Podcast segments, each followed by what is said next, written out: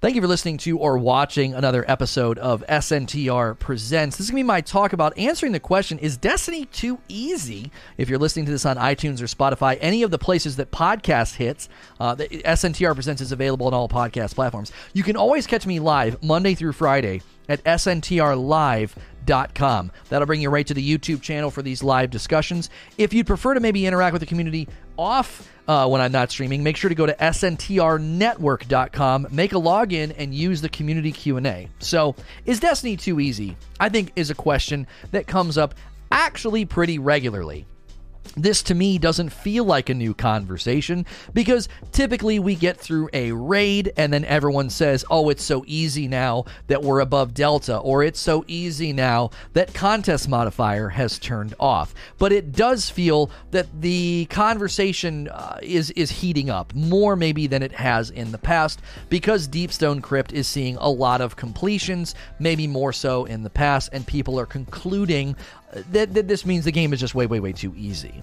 Uh, we do want to consider throughout this entire video that the PvE player engagement is much higher than it was during the month following Garden of Salvation. So it could be some correlation mixed with causation. Let's just open up by talking about Deepstone Crypt as kind of the kickoff to the video the Deepstone Crypt did see a significant increase in player participation for its opening weekend. This was celebrated by Bungie, so seems like this was part of their goal in giving us the two week period as well as making leveling not so terrible. Many, however, are attributing this to the raid being too easy and that the day one emblems should not be a handout. Obviously, I strongly reject a lot of those notions and think a lot of people either make hot takes to impression farm or just continue to make it clear they don't really speak to the common player. They they are in a very very small minority within the player base, which is totally fine. Everyone's allowed to like the game in their own way, but it doesn't necessarily mean they're the best representative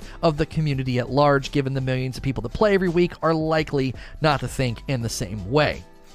The Beyond Light raid was the first raid in Destiny 2, I think in Destiny 2, to feature some really, really big changes. Now, first we had the long window prep. I know we had the long window prep before. However, this was compounded and combined with better leveling and the newly introduced contest modifier. Contest modifier was introduced for Crown and Garden, but both of those raids suffered either a short window for Crown or Garden still kind of struggled to have really better leveling, backfilling, and things like that weren't happening nearly as often. I found this time around the leveling to be significantly faster, even though I still don't like aspects of it. Way more people were able to jump in day one comparatively uh, to Garden. We also, just for some reason, again, this could be because of Game Pass, we saw a surge of just actual daily player base engagement right now that is likely also adding to the number. More people kind of came back around or are jumping in for the very first time. Now, I think one of the reasons that people are kind of uh, maybe contradicting themselves here is some of the teams that are considered the quote unquote best couldn't even manage to land in the top 10 and fell well outside of world's first contention, which would lead me to believe that the raid actually was challenging. This is pretty much symptomatic of every new raid. That first weekend, that first sort of attempt is always a lot harder, and then the next week they're all doing low mans, two mans, three mans, and everyone's like, oh, this raid is a joke. People said the same thing about Garden. People have generally said the same thing about a lot of the raids in the weeks that follow because the quote unquote best teams go in and uh, and shred them. Okay, now I think what we're doing is is we're conflating two things, and that's why I want to talk about difficulty spectrum next. I think the biggest issue is a lack of difficulty spectrum. Okay, hard mode raids, dungeons, and even content loops like the Empire and the Wrathborn hunts are begging for harder versions. Now, Empire hunts let you raise the difficulty, but it still, again, is just primarily a material grind, so the loot's not really landing there as a motivator. But at least Empire hunts do have difficulty spectrum. Dungeons, raids, and as I also said, the Wrathborn hunts just sort of sit there as this normal, quick escapade for most practice players and practice teams, and so they just automatically assume this stuff is too easy. The dungeons were getting beaten faster and faster. If you think about the way dungeons are designed, okay, dungeons are designed for solo flawless to be possible. Okay, would anybody argue then that dungeons are too easy if they are designed in their core infancy from a developmental standpoint to be soloed?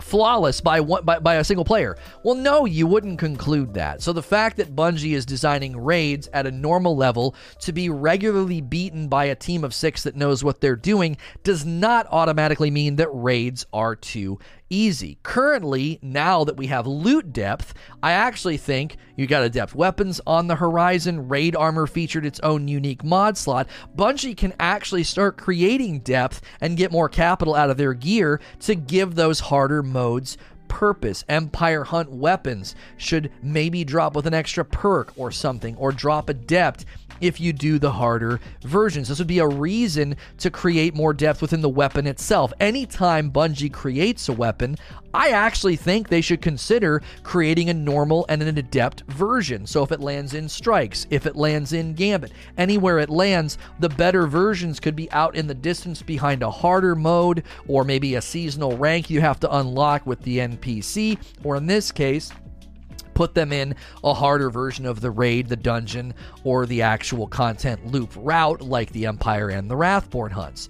To assert that Destiny has become too easy simply because normal modes are mastered so quickly, I think is to confuse ability, familiarity, and synergy with something being too easy. Just because your team has better abilities, you've been playing Destiny for over half of a decade by now, so you're better at the game than you were in the past. Have you ever raided with somebody and then six months later, they're no longer a detriment to the team? You enjoy raiding with them? That is proof positive that people just get better at the game the more they play it. Familiarity is a huge factor. You know where to stand, you know the angles to avoid, you know best strategies for melting a boss or for, oh, don't do that mechanic that way anymore if you do it in this order, it's way easier. These things always emerge in the weeks that follow the raid, as well as just basic team synergy. I know this from years of running raids as a more service oriented streamer in Destiny 1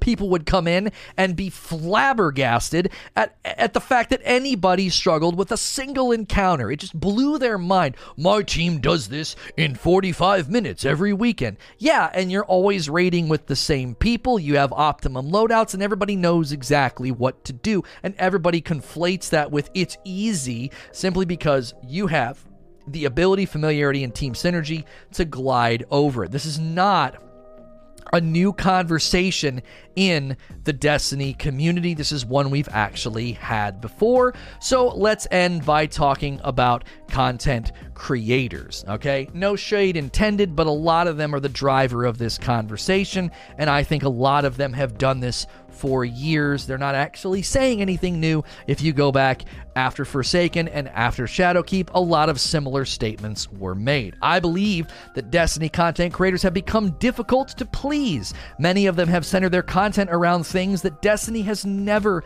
consistently offered, and some, I believe, have just hit fatigue levels where they quickly become bored and annoyed with the game, and this shades their feedback and their input. You are allowed to play this game and enjoy this game any way you want. I will never tell you how to play or what you should and should not enjoy, but I do believe a lot of them play the game in a way and have really centered their content and how they make money around doing things in the game that, again, just are never really consistently offered. This has never been a super hardcore, insanely challenging game. It's just never been that way. It's been a game that's very playable, that's very casual, if you want to treat it in that way. And then they've always had nightfalls and raids and content at the upper echelons for the more practiced and more seasoned, you know, players to go into. The jaded and predictable feedback cycle of streamers and YouTubers playing through the content, wringing it out like a rag, it just just hasn't changed over the years. We have been here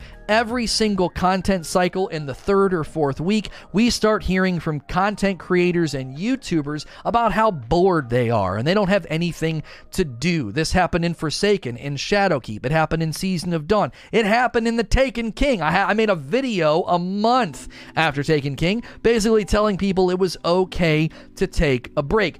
Since the Forsaken expansion, I have argued that hardcore content creator hours and desires are actually not good for the player base, and most of their champion feedback has been removed from the game. If you remember, all of them argued for slow leveling, painful infusion.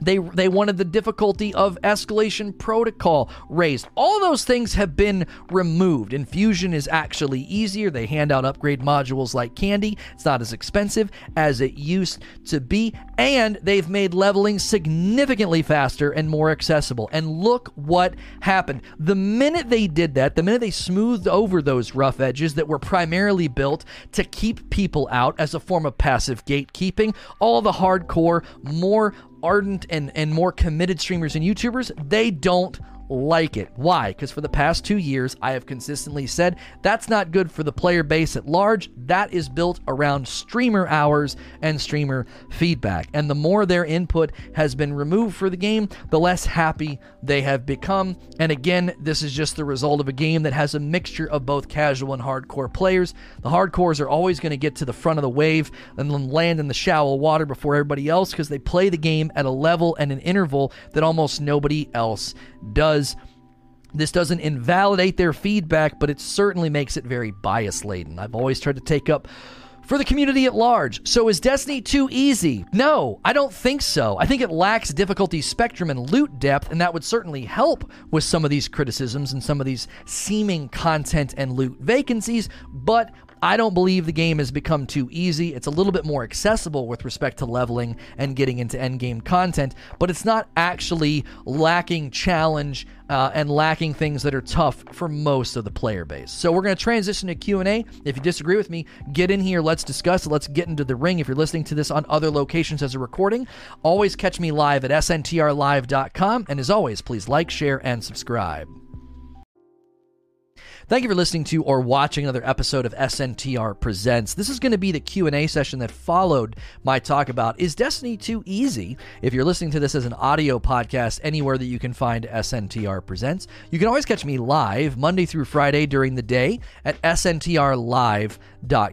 If you love these Q&A sessions but can't catch them live, you can also use our community Q&A forum that is on the SNTR Network website. Just go to sntrnetwork.com and make a a login for engagement with the community that doesn't happen live. And eventually we may start using that in Q&A and featuring highly upvoted or good questions. First question coming in from Clap for You.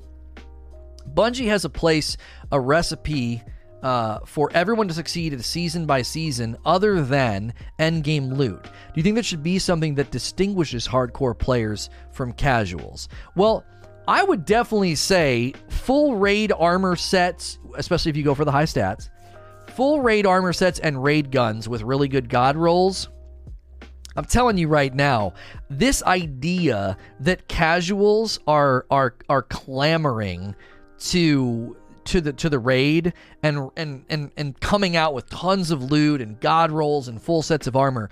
I just think this is a bit of a phantom. I really don't think the increased number of completions means that there are casuals all over the game with you know, with all of the raid loot. I, I, I don't think so. So if you're running around right now with really good raid guns rolled the way you like them, with those perks that are unique to them, and you're also running, you know, your you know your armor from the raid because it our armor looks pretty good.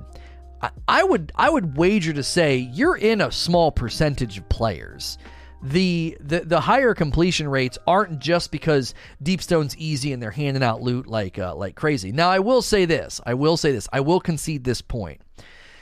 The fact that you can just grind the first encounter that gives the spoils of conquest, which would be security, you can grind that over and over and over and over and over again, get a fat stack, and then go beat the boss and just buy a bunch of weapons that you've already unlocked. I think that does create um, an avenue to raid loot and to god rolls that might be a little uh, in need of some tweaking.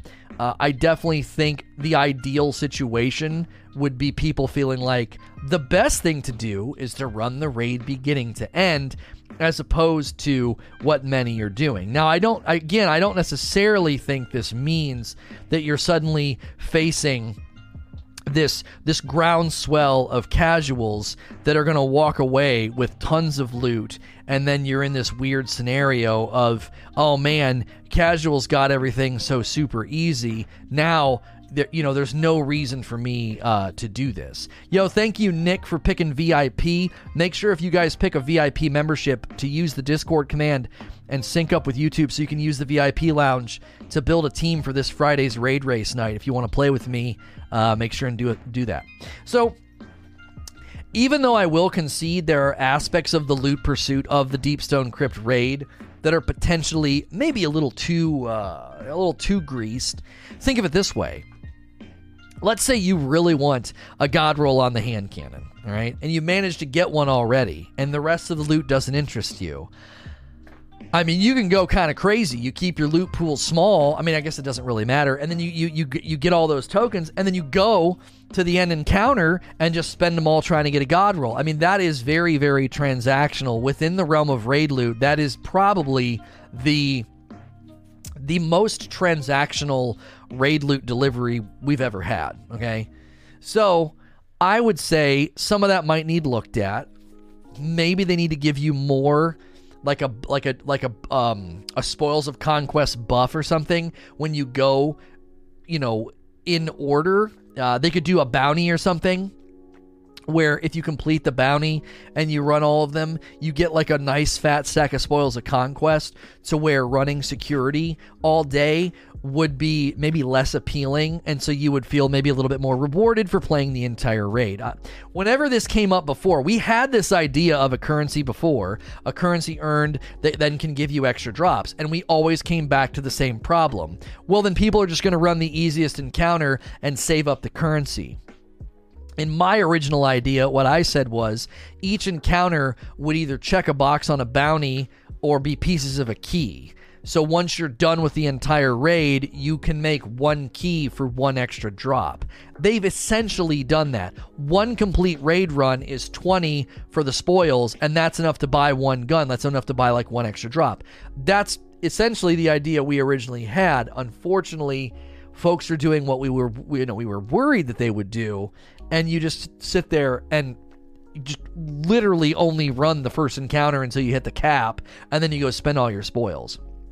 You might even do it until all characters are at cap and you've got them in the postmaster, uh, you know, and then all of a sudden you're like, oh yeah, th- this is this is I'm I'm I'm I'm good. I'm gonna go cash in all these uh, all these tokens for for weapons. Um, so it's a good system, but it certainly isn't perfect. However, I don't think anything I'm saying bolsters the opinion or the viewpoint that like hardcore players don't have anything to distinguish themselves especially if you're grinding high stat armor on Europa, God rolls from the raid, and then you're going to have adept weapons and trials, hopefully, in a couple of weeks if trials actually ever does come back out of the oven. You know, how much can you hold? I think it's 240, and then what? Does it then put 240 in the postmaster? Um, you can hold 240, so that you know that's that's. I don't know if they I don't know if they continue to go to your postmaster. I kind of thought they did. Um, oh, it's account based the max is still 240. Oh, d- do they ever go? Do they ever go to the to the to the the postmaster? Um, I've started to realize some top streamers who love the game are actually ruining the game. They find ways to devalue the content. Love the stream. Keep you doing you. Uh, keep doing you. Winning formula. Oh, thank you. Um, oh, they just disappear. Somebody's saying they do go to the postmaster. Okay, so you can get you, but you can't do it on all your characters you do one, and so what you get to 240, and then another 240. So what 480, I guess, would be the max. Um, if they if they always cap at the 240 on the stack. So yeah, I mean, again, none of what I'm saying is like I'm not trying to make a big criticism here. It's pretty low level criticism, you know, that this is a little too transactional and I this is one of the reasons I was pushing back on some of the notion uh, from Greg Greg recently co-hosted an episode with me, and uh, and one of his opinions is that there there should be RNG protection in the raid because he keeps saving up and buying the caches and not getting the uh, the armor pieces or the guns he needed or, or, whatever it is he doesn't have yet. And I continue to say, whoa, whoa, whoa, whoa, whoa, whoa, whoa! This is the most transactional raid loot's ever been. They don't need to also give you RNG protection unless it's on a week by week basis. So by week three or four you're more likely to get any of the missing pieces that you still haven't managed to get. I'd maybe be okay with that, but I don't want people brute force and RNG protection run it 20 times in a week, right? I mean, we already are very, very transactionally uh, getting this this raid loot. Do you ever think we'll go back to the days where people flock to the tower because uh, people see you with raid armor and exotic weapon? I mean, we yeah, we don't even really they're they're limiting our reasons to go to the tower, especially once they make it to where you know they've said that their their goal is to make it to where you can grab your bounties uh, from your ship. I mean, that's to limit that's to limit tower visits just that as well as what they've already uh, as what they've already done. So yeah, I, I definitely think I definitely think that I like what they built, but I also think that there is a huge risk in in going too transactional.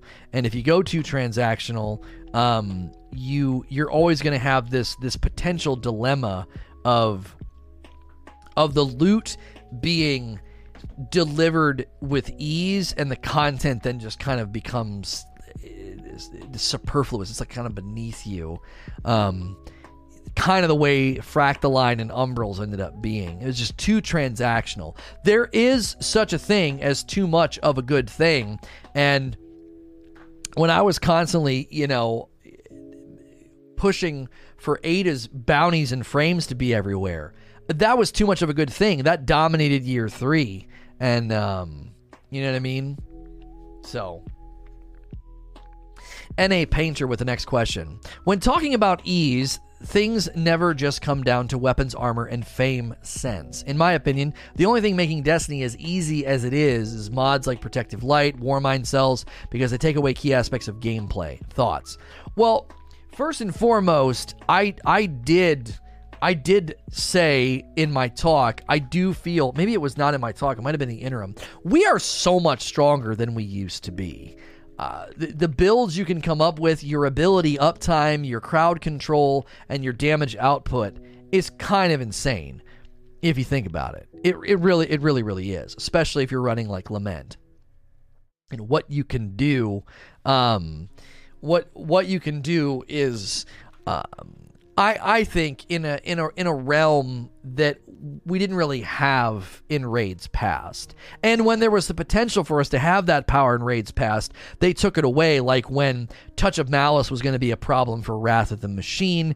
Um you know, they they they nerfed touch or they adjusted how touch worked with the double bubble strategy. You know, they've they've always tried to kind of push us push back on our power. Well, now we're I mean we're so strong. Um, I mean, this was one of my minor criticisms of the final boss in the Deepstone Crypt is that it is built against how strong we are. It's not a good encounter per se. It is and it isn't, right? The damage phase, I think, is an overbaked cake. It's like you are clearly trying to slow us down, right? You're clearly trying to slow us down, and you're you're you're gearing and you're structuring a fight around how strong we are. Okay, so and I, th- that's a concern, isn't it? Like it, at this point, right? Um, at, th- at this point, it's going to become a question of if the content continues to have to be legislated to how strong we are, isn't it going to continually be a little, you know, absurd? You know, if every boss encounter has to be built in that way, right? So I would say this is where hard mode needs to come in to play. Contest modifier keeps you on your toes, right? And and and slow down damage, right? And that way you don't need to design an encounter that is so bent on slowing damage down. Now, obviously a really really good team can one phase. Most of the time we were going in we were getting really close to a one phase. I just think we needed better divinity placement or more consistent divinity placement and we would have been fine. Also just some sloppiness when stepping in and we had some weird things going on. However that comes from finessing a mechanic which doesn't mean that they didn't overbake the cake, right? You got to knock off all four engines or thrusters and bank all four balls to get a long enough damage phase to one phase it. Now, I like that. That's reminiscent of Aksis, where if you did the plate slamming, right? If you did the plate slamming, you could get increased damage output at Aksis, and it's a similar thing here. If you can finesse a four ball slam, you get a significantly longer damage phase, which enables you to do a one phase or almost a guaranteed uh, two phase. Unless you're just asleep at the wheel, it's a two phase if you do the four ball strat. It's it's a one phase if you're really finessing uh, your your footing, your placement, and nobody's dying, and your divinity players just got to be in there as as as quickly as possible. I wish you could view damage after the raid is completed as well. Uh, you could do that at Aksis. So, you know, my point in saying all of this is that we are ridiculously strong. And I think one of the best ways to mitigate some of that is to accept the fact that once contest is off, normal mode is going to be a bake fest. And that's what hard mode is for. Hard mode would turn contest back on and modify some of the encounters a little bit, like they did with King's Fall. You know, the Light Knights come out, extra knights at totems. Um, you know, th- th- there were there was a handful. They did the um, unstable light at Golgoroth. You know, these these I think are, are ways to then up the ante and make it a little bit more challenging without being like, um, yeah, it's just normal and everybody bakes it now. Uh, Step weapons would make it hard. Well, the community largely rejected the curated loadouts. I don't think that will ever come back. However, I would be open to maybe weekly modifiers so the hard mode's kind of like fresh or different or a little, you know, a little uh, modified week to week to week. Um, so the I don't know. I just think I just think that there's there is room for hard mode, and I think what we're doing is, is we're, we're we're focusing at the wrong target. Okay, Bungie has made a really nice accessible pathway into a raid, and that's a good thing, right? One of the things I've consistently said is you are actually probably going to see a rise in people doing a raid if you have a normal and a hard mode because people then say, oh, well, we could at least take a crack at normal. It's like almost like a psychology thing, right? There's a psychological response to, we could try normal. Come on. I've you know, I, I've seen a guide video. I've seen such and such streamer do it on normal. We we can do normal. And then hard mode is potentially out there as the yeah, no, it's too hard, we're not good enough, whatever. And so I do think normal hard mode would would do a handful of things. I actually think one of the things about the Deep Stone Crypt that I'm really trying to drive home is it feels like it's built for hard mode. It does it feels like it's literally built for you to feel like, okay, all these mods, all these ways to spec out so I'm stronger and have better survivability in here. I don't really feel like I need that. And in comes hard mode where you would feel like you need that because with contest on, some of those roles, especially the one where you're supposed to stun the boss or run with the balls, you know you're you're gonna want to have uh, some of those mods on to increase your survivability. Um, I guarantee there's no VoG hard mode well, I mean, I, I don't know how you guarantee that. Um, we'll obviously have to wait and see. There is speculation and some data mines that people think pointing to the fact that we are getting a hard mode deep stone crypt. So we'll uh, we'll see. We will see. Torchwood with the next question. On the opposite end of the spectrum, it's frustrating that a load into an activity that is uh, way well below my power level, but I'm capped. Therefore, I don't feel as powerful. Should Bungie uncap power on these things? I just don't feel rewarded leveling up just to be capped. Well, th- this is a philosophical thing that you're never going to win. Bungie has stated that they want the public space. Um, they want public space to be a at least some level of a threat. They don't want you to walk through public space or strike content and and feel like Godzilla. Now, to a certain extent, when I go into areas and I'm over leveled, I, I can run past the enemies and ignore them if I want. So I don't necessarily think I'm I don't feel stronger. I, I do feel stronger. I, you know, the, the, the first remember the first time you tried to drive through the Dreaming City. You know, remember the first time you went into a public space and saw swords. You were like, "What on earth is going on?" And then you level up, and then it becomes you know rudimentary bottom rung content again. So I don't think they need to make it to where you walk through the public space and sneeze on the enemy and they die, and they can merely move your health bar. Bungie's consistently said they want to maintain some semblance of like the world is alive and is an active threat to you. Eh, you know, and obviously that threat gets harder depending on uh, where you where you go. So, in I I, I think I think we're actually in a lane right now where the game has the beginnings of good spectrum. You have spectrum of difficulty on Nightfalls, spectrum of difficulty on Empire hunts. That just needs to be something that we see starting to land in more places so that content feels accessible, but also if you want to turn the dial up, you can. And presently, you don't have that opportunity in raids and I think that is uh, that's a that's a loot that's a that's a content vacancy in my mind. So,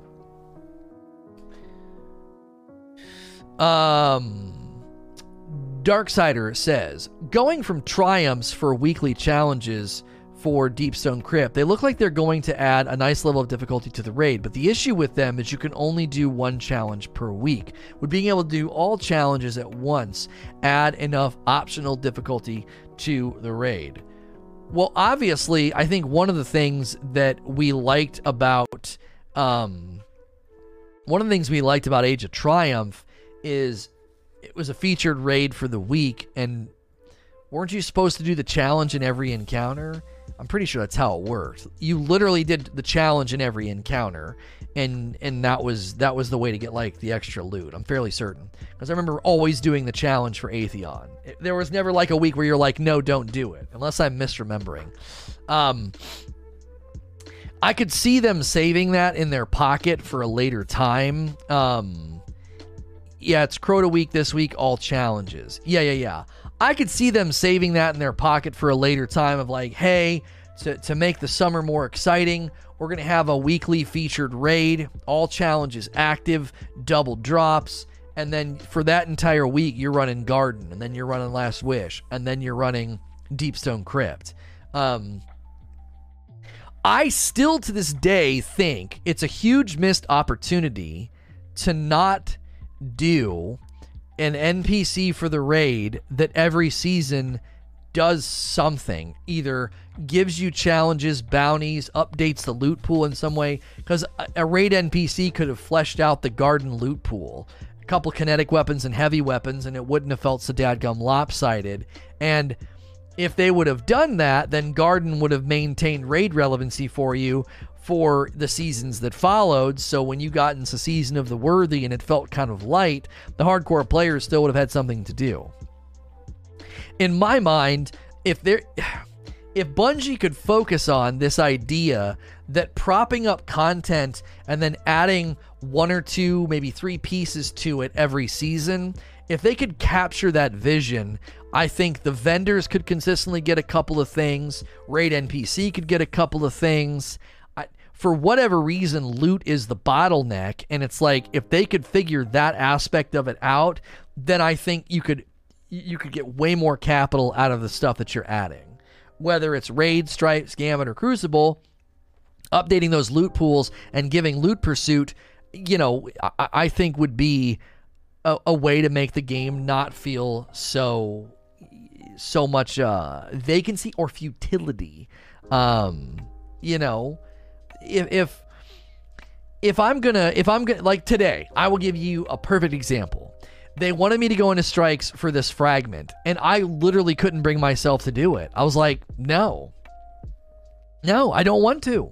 I do not want to go into strikes right now. It's just knowing that there's a futility there and and and a pointlessness to, to strikes made me not want to go in there. Now, if I went in there and I knew I'm increasing my rank with Zavala, getting some new seasonal perks from Zavala, getting closer to his seasonal rewards, and there's a chance of these new things to drop or whatever, like that to me would be like, yeah, I'll, I'll chisel away at that while I work on this fragment. Instead, it turns it into a chore, and I'm like, I don't want to. I literally deleted them. I'm like, I'll do those later. I just don't feel like doing that right now. And this is this is I think and, and, and I think Big Mouth Strike is saying it really, really well. More loot solves 90% of this game's issues. You're creating funnels and hoppers of activity that have nothing in them. And that is, I think, one of the leading issues in the game right now. This is Destiny 2 Year 1 all over again tons to do, not enough loot. Exo challenges, no loot associated with them. Strikes, no new loot associated. Uh, Crucible and Gambit, same deal. Now you could be like, oh, but there's a grenade launcher in Gambit and a pulse in the Crucible and a shotgun in Strikes. That just isn't good enough. You know, that just isn't good enough. You could have taken Crucible or Gambit if you weren't in the mood for Strikes. Yeah, but I don't want to do that either. You're basically telling me go somewhere you don't want to go because it's less painful than strikes. Like, again, that just isn't good design framework. If content was consistently given some semblance of reinvigoration and some loot drops and some purpose, it wouldn't feel like, oh my gosh, I don't want to do strikes. What's the fastest route? Oh, I'll go do Gambit, even though I don't like Gambit. Do you, do you see the problem? In either scenario, you're taking me on a route I don't want to go on. So, uh, one gun that random drops, it's not even a guarantee. That's not it, dog. Right. So it, that's my point. Go all the way back to, to, to, the, to the to the statement that, that started this rant if Bungie could just figure out how to add loot to pools for existing activities, this game would feel so full of things to do and things to chase. Hey, it's Season of Dawn. We added three guns to Garden of Salvation a kinetic, an energy, and a heavy.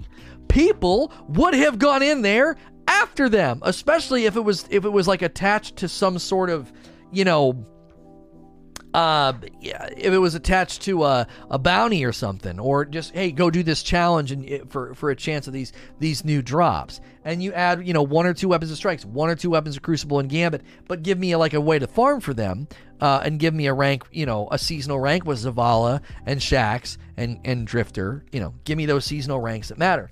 So it's if that's what I'm saying. If they could figure that out, it would really, really help. I think.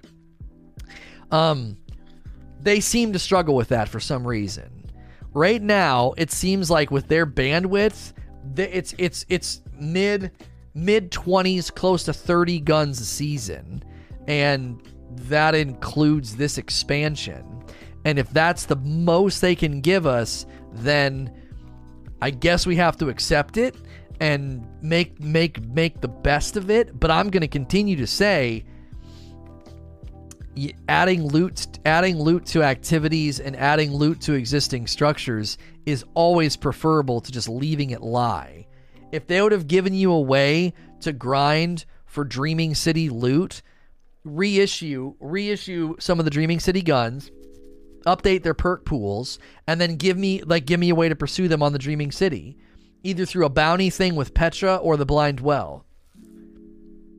You know, do the same with Spider. Take all that tangled shore, take all those tangled shore guns, reissue them with some updated perks, and then give me a way to pursue them through Spider, or just have them dropping while I'm while I'm on the tangled shore. You know, and uh, again, what I'm saying might be just so far outside of the realm of what they can do, but that's why I'm that's why I've continued to say if they can figure that aspect of it out then you're going to get more capital out of existing content loops and existing pieces of content as opposed to to just letting things lie there. And then you're in that reuse instead of repurpose conundrum. They're not repurposing strikes, right? They're simply reusing strikes. Go run strikes. Why? Well, we need you to check these eight boxes to get this thing. And you're like, okay. So it's not repurposed, it's simply being reused. And that I think is the main hangup that that that many of us are having. Europa has cool loot and great loot structure. Legendary Lost Sectors, Empire hunts as a pursuit for high stat armor, and the loot structure for uh for the raid. All of that is great. It really, really is. They have to figure out a way to deliver an expansion and a season and not have it feel like, well, the rest of the game sucks. I get wanting the focus to be on Europa and the Europa activities, but the minute I'm not going for a Europa weapon or high stat armor or a legendary lost sector or the raid, the minute I'm not in one of those content funnels, all of the other funnels feel like a ghost town. They did nothing for Crucible. They did nothing for Gambit other than make it faster. They did nothing for Strikes or the other planets. This is not me trying to beat them up. It's like, listen, you got to figure out a way to make it like an 80 20 split. Here's a bunch of new stuff, and that's like 80%, and then take that 20 and distribute some new stuff in the other places so they don't feel like a dadgum ghost town, like there's just no point or no purpose to any of the other funnels in the game. If they can figure that out, then every time you buy an expansion or a $10 season, you feel like something's happening in the game like at large. Now I know they tried to do that with Umbrals. Umbrals were dropping everywhere and I think in their mind like that was a way to make the season attached to core content loops. Like you could get Umbrals just by playing Crucible Strikes or running around public events, right? And I think that was probably a decent decision. There wasn't anything wrong with it, but if you look at Vanguard, if you look at the Vanguard and you say, over the course of this year, we're going to add eight weapons, two every season. We're going to tie them to the seasonal rank and have a direct way to try to get them to drop through weapon boons. That's only eight weapons across an entire year just for Vanguard. You do eight for Crucible, eight for Gambit, okay? That's 24 weapons spread out over an entire year. That's basically a season's worth of weapons, but they spread them out over the entire year. Is there not a way to do that? You can't reissue anything from year one that was static, give them good potential rolls, give them the random rolls, and throw them in the dadgum loot pool with a weapon boon. And then if anybody's like, "Well, this is just a bunch of reissued stuff," you can be like, "Yeah, it's it's meant to make those those pieces of content feel at least slightly updated, and it's great for free to play players or new players that didn't have a chance to gain those weapons in year one. It kind of keep you know keeping those things in you know in the pool in in in the present." I don't know. I, these are just I'm always throwing out ideas because I I feel like we need to be careful. I don't need a vendor update every three months. We don't need a hundred weapons every three months. But you've got to start padding out some of these activities and some of these content loops because if not, the game feels like it's like you've got this bright, shiny new horse and it's trying to run and it's attached to a busted up old rickety wagon. Here's the brand new horse, the steed. Look at it. It's shiny. It's new. It's Europa. It's Empire Hunts. It's aspects and fragments. But then it's dragging all this old dead stuff behind it. So I don't go into strikes and feel like, yay, new expansion. I'm like, I, I hate it here. There's no reason to come in here. Not only is there no reason to come in here, I now now I've got I've got to do something really specific while I'm in here. I'm not even just pl- I'm not even playing the content as it's designed. I'm supposed to go into a nightfall and try and get stasis kills on champions. No, I don't want to do that. Right? You might put up with it if you knew while you were in there there was this new sort of refreshed thing going on.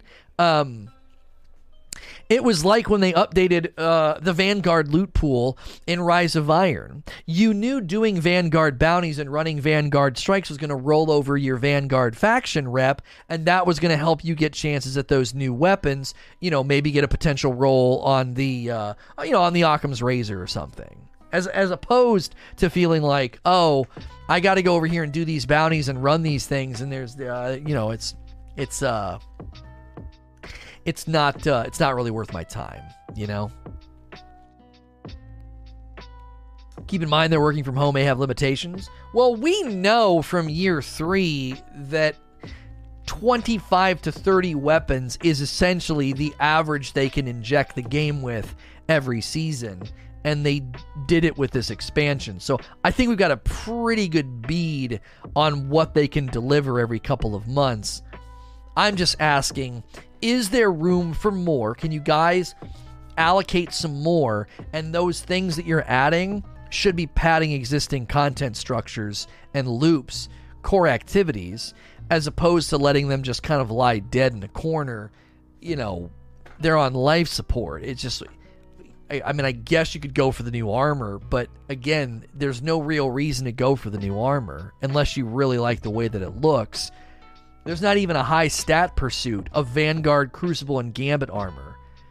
Think of it right now that if this season you were grinding Vanguard strikes and leveling up Zavala, you were slowly unlocking all five armor pieces and two weapons. And so there would be seven boons at Zavala that could be purchased. And while those boons are active, those things have a high probability of dropping when you're in the strike. Those boons get more effective the more you rank up Zavala. So now you're chasing high stat roll armor pieces or a couple of the guns that he has, looking for the roll that you want. So now, when I have to go into strikes, I can make it worth my while while I'm in there. I go grab some things from Zavala, I jump into the playlist, and I am being, you know, rewarded for my time while, you know, while working on this uh, this aspect or this fragment grind. You do the same thing with Gambit and the Crucible.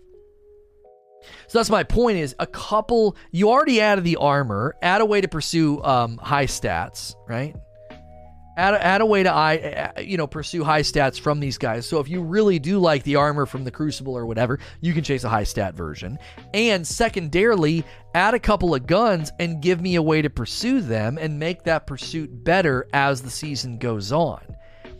Six, you can't you can't scrounge up six weapons a season you couldn't scrounge up six weapons for this expansion and then put a system with like a boon system in. So you could you could have some it's not a bounty but like it's it's it's the it's kind of like the wrathborn hunts. You configure the lure and then it drops from the boss. You would take this boon pop it and for you know 2 hours it has a chance of dropping from the bosses and strikes. So now it doesn't matter what strike you get, just beat it, go kill the boss. Maybe the boon becomes more effective the longer you stay in the playlist, you know, to discourage people from disconnecting like me when I get the fanatic or something. I have to do eight bounties to even get the prime to unlock the armor. I maybe two of each. I refuse to do the bounties. Now that I hit hard cap, the only thing I want uh, here is pinnacle. Right. Who cares about armor? Armor is just a stat tick with any perk you want on it. This is going to be unpopular, but armor needs to go back to random rolls. What? It is random rolls. It's random. It's random with the stat rolls. Listen, if you start running aspect and fragment builds with stasis, and you start losing 10 intellect and 10 discipline, you're going to really be glad. There's a big difference between you with all your 50 something armor and me if I'm wearing all of my 60 plus armor fully masterworked. There's going to be a huge difference between you and me. I'm going to I'm not going to feel the pain of fiddling around with aspects and fragments that take discipline, intellect, strength or or, you know, any of the things that you lose. Like I'm patting myself out for some of those costs that I have to pay to build things out. So,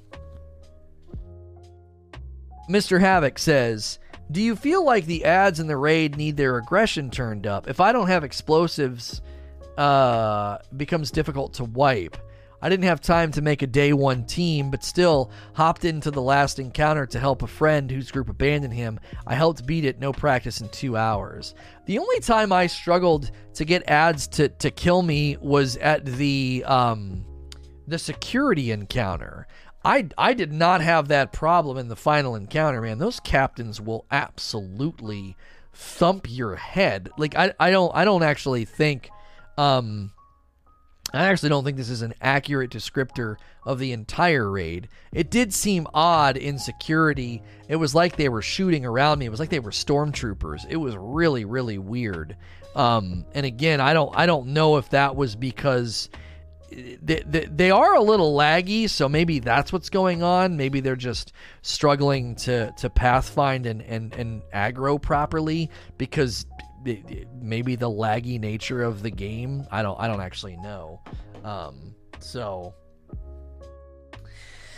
I would I would think I would think and hope that they uh, that they could that they could um uh um oh it'd be pretty cool if they would uh you know smooth some of that out. There's nothing there's nothing enjoyable about being in a raid and seeing ads skipping around and lagging. Um so. Uh question number six from king. With the increased player pool reaching the soft cap so quickly, do you believe that we could finally see a leveling system similar to Anthem in regards to pub spaces and quests? So, if you're talking about world tiers, here is one of the dilemmas that would come from world tiers. And we actually talked about this on the Rageless Roundtable, and I had an idea that might give you what you're looking for, but not to the degree that you're that you're talking about. First and foremost, um, I think world tiers would fragment players, and that would be potentially unenjoyable. Um, if you're trying to do something in the public space, a public event or a challenge or whatever, and there's nobody around, sometimes you love that because you're trying to get all of the, the enemies or you're trying to get all the kills.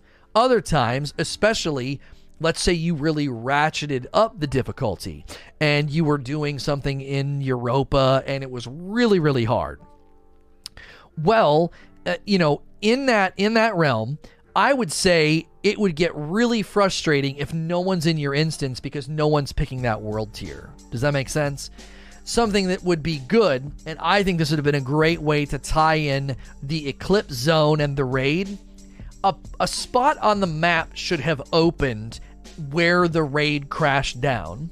And then that should be an area where you go there and it's ridiculously freaking tough. And then we get this increased, you know, stasis regeneration and all kind of nutso stuff's going on. The weather's weird, right? You go into the eclipse zone and it's just wild, right? Man, what's going on in here? You you would have the option of driving over there if you wanted, and then I think you'd see more people kind of funneling into there. But if you're driving around trying to do some quest or public events or whatever, heroic patrols, what are even heroic patrols anyway? If you're doing that on a world tier and no one's around, it would start to potentially fold in on itself and fragment the player base too much. So I think there's ways to deliver what you're asking for. I think you know, Empire Hunts having four levels of difficulty, two with matchmaking and two without, is a good system. I think, you know, hard and normal raids, hard and normal dungeons. And then on top of that, maybe anytime they have a new a new public space, there's an area where you go there and it's it's tough. Um, the Eclipse Zone is basically just your stasis abilities regen faster and I think you get bounties and quests and things that make you go and get kills or do things in the Eclipse Zone, whatever the Eclipse Zone at the moment is. Um, um, Bungie did, really did classic Bungie with heroic patrols. They feel more tedious. They feel like more tedious patrols. No other thing, no reward is special about them. Are those just the ones that when you when you grab them they just take longer or can how do I know it's a heroic patrol when I'm grabbing it? Does it say anything? Or you just grab it and it says it's a heroic. I've never even paid any attention to it. I did notice I was getting patrols that were like really specific and took longer to complete. And I was like, what is this? I've always felt the patrol that's like kill 11 vandals and there's like, oh, the icon's yellow or gold on the map Got it. Or it's like a brownish gold. Okay, cool. Yeah, I mean, for me, I, yeah. For me, I always felt that the patrols were in a weird spot. It's like kill 11 vandals and there's like two vandals in the area. I'm like, okay, so if I run around and wait for this spawn long enough for it to complete, I could abandon it and grab a generic one and complete two or three in the time that I complete one. So patrols in general have always been a little odd uh, as a piece of content because they're supposed to be super accessible. You're just grabbing some random thing on the ground and doing what it tells you to do. I always felt that it was like patrols, public events, lost sectors. Like they kind of move in that order. Like patrols just like the bottom. They're barely above a bounty as far as what they're asking you to do. So it's always weird when you have a random one that like takes a bunch of time and you're like, why am I doing this? The payout on it is virtually nothing. So they changed that on Europa. All enemies now count for the killing enemies patrols. No, th- th- that's not necessarily true. I had one that was kill enemies, and I had to do it with a crit. And then I thought I had one that was like, it, it was like kill fallen with a crit. I, I feel like sometimes the kill enemies one do get specific.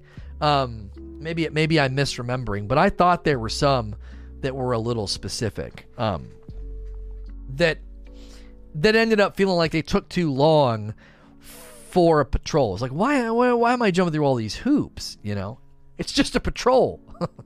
so, guys, if you're here and you are enjoying this segment, I want to thank you for being here. We've got, uh, we're about halfway through the questions. If you haven't clicked like and subscribe yet, please do so. A lot of folks here watch and never press subscribe or like. Helps the video get recommended and it helps my channel. Um, I upload these as recordings to another channel. So if you subscribe here, you're only ever going to see me in your sub feed for live streams.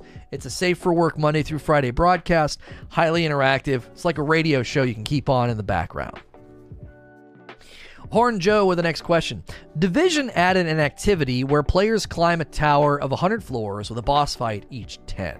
Could you see this mode style working in Destiny? How hard the last floors would be? This is really, really close to a suggestion that people always throw out, which is a horde mode that just gets harder and harder and harder. And they were really, really close to this with the Verdant Forest. And yeah, it was the Verdant Forest, where you could conceivably stay in the Verdant Forest all day and hit crazy, crazy high wave numbers. But there was no reason to. Okay. So I would say they know how to do it. The Verdant Forest allowed you to stay in there as often as long as you wanted with zero loot incentive. So I would say two things would need to happen if you're going to have something that is either this lengthy or this potentially lengthy, depending on the player's desires to stay in there. Number one, it would have to get harder. The Verdant Forest did not get harder.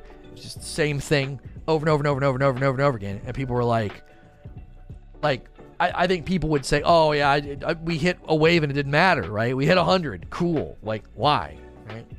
So it need to get harder, and the loot would need to get better. Without those two things in place, it would just be it. You would do it for the triumph, or the challenge, or the whatever, um, and then that that would be it. There'd be you'd be, there'd be there'd be there'd be no reason there'd be no reason to go and do it again. Um, Exo challenges are in a similar boat, right? They're cool, they're challenging. I really like the one I did today where I had to like defend the square, the, the, the things, and I could shoot the squares, and it was actually really fun uh, uh, by myself. But there's no reason to go back. Someone's like, well, I just like doing it. Okay, generally speaking, in a game like Destiny, the reason to go back is loot. And if there's no loot driver, I don't care how much you enjoy it, I don't think that's good structure it doesn't it doesn't take away from your enjoyment for them to put meaningful loot pursuits in content like that, right? You know, I, it's just one of those things. It's it's if they're if they're going to to to give me a reason or to drive me to rerun it, then I think if if if you're going to do that, I would say like look, you you got to. You got to put loot in there your love for just rerunning exo challenges because you think they're awesome, that love is not diminished or squelched if they put loot in there. Like, Do you see what I'm saying? It doesn't take away from your enjoyment or it doesn't take away from the activity for them to be like, yeah, there's loot in there. You can get this thing to drop. Or, hey, this week's challenge has this unique drop. And this week's challenge has this unique drop. And you're like, oh, I haven't gotten that one yet. And and you go after it. I don't know. To me, there's two questions every project lead should be asking. Okay? two project leads should be asking this every time. What's the replay value of this content? And there's a whole there's a whole flow chart there. What's the replay value?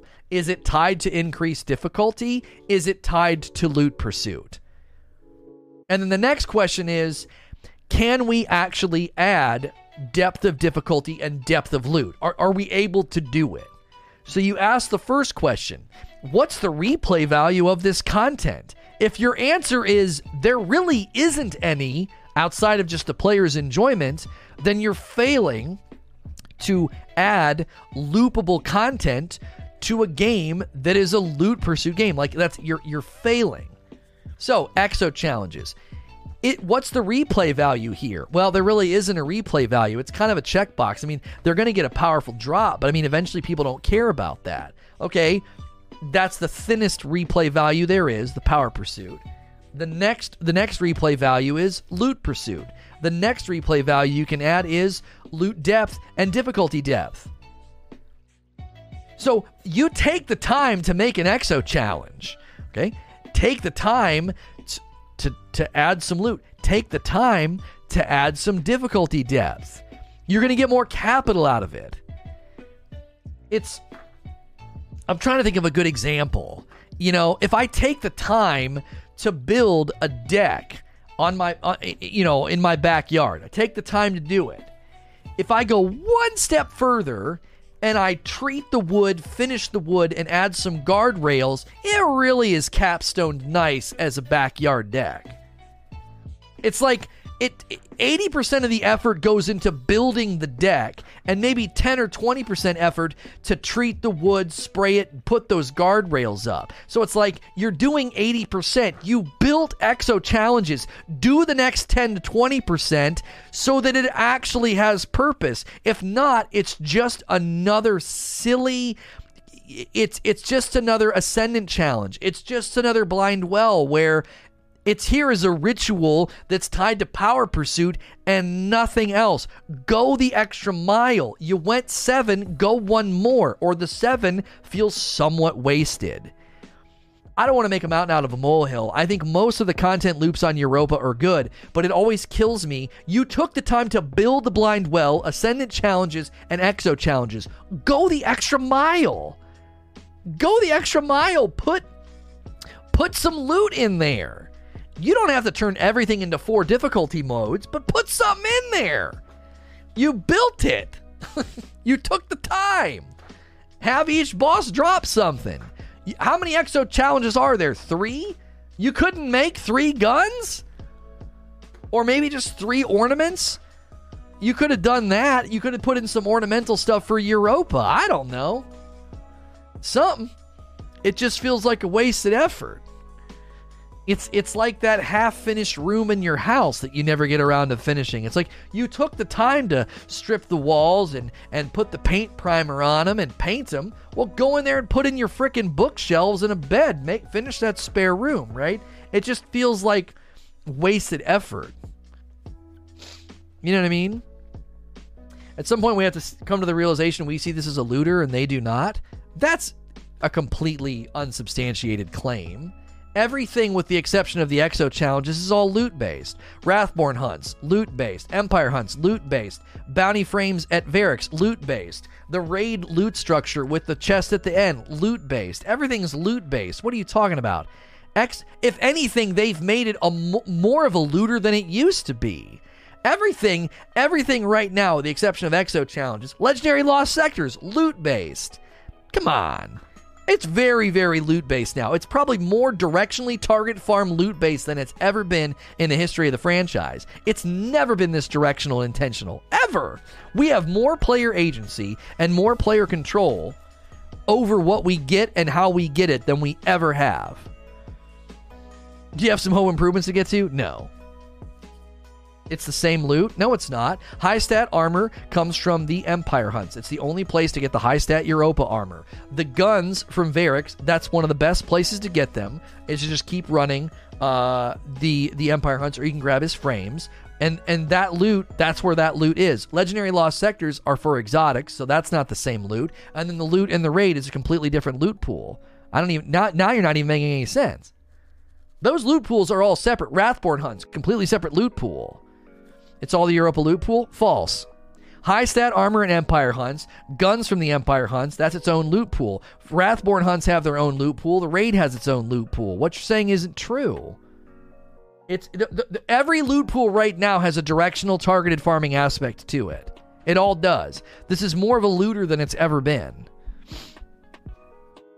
Yeah, you can farm the HVTs and double dip, but it's one of anything that you've already unlocked in that loot pool. It's not directional, right? A looter requires five to six times more loot. This is a reward based shooter. That's your opinion.